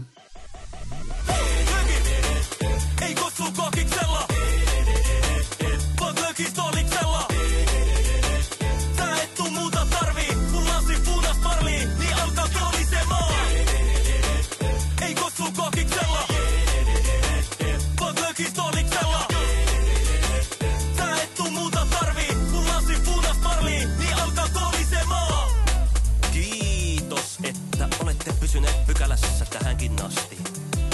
Toivotan teidät kaikki tervetulleiksi myös jatkossa. Muistakaa nauttia elämästä arjen vastoinkäymisistä huolimatta. Allekirjoittanut kiittää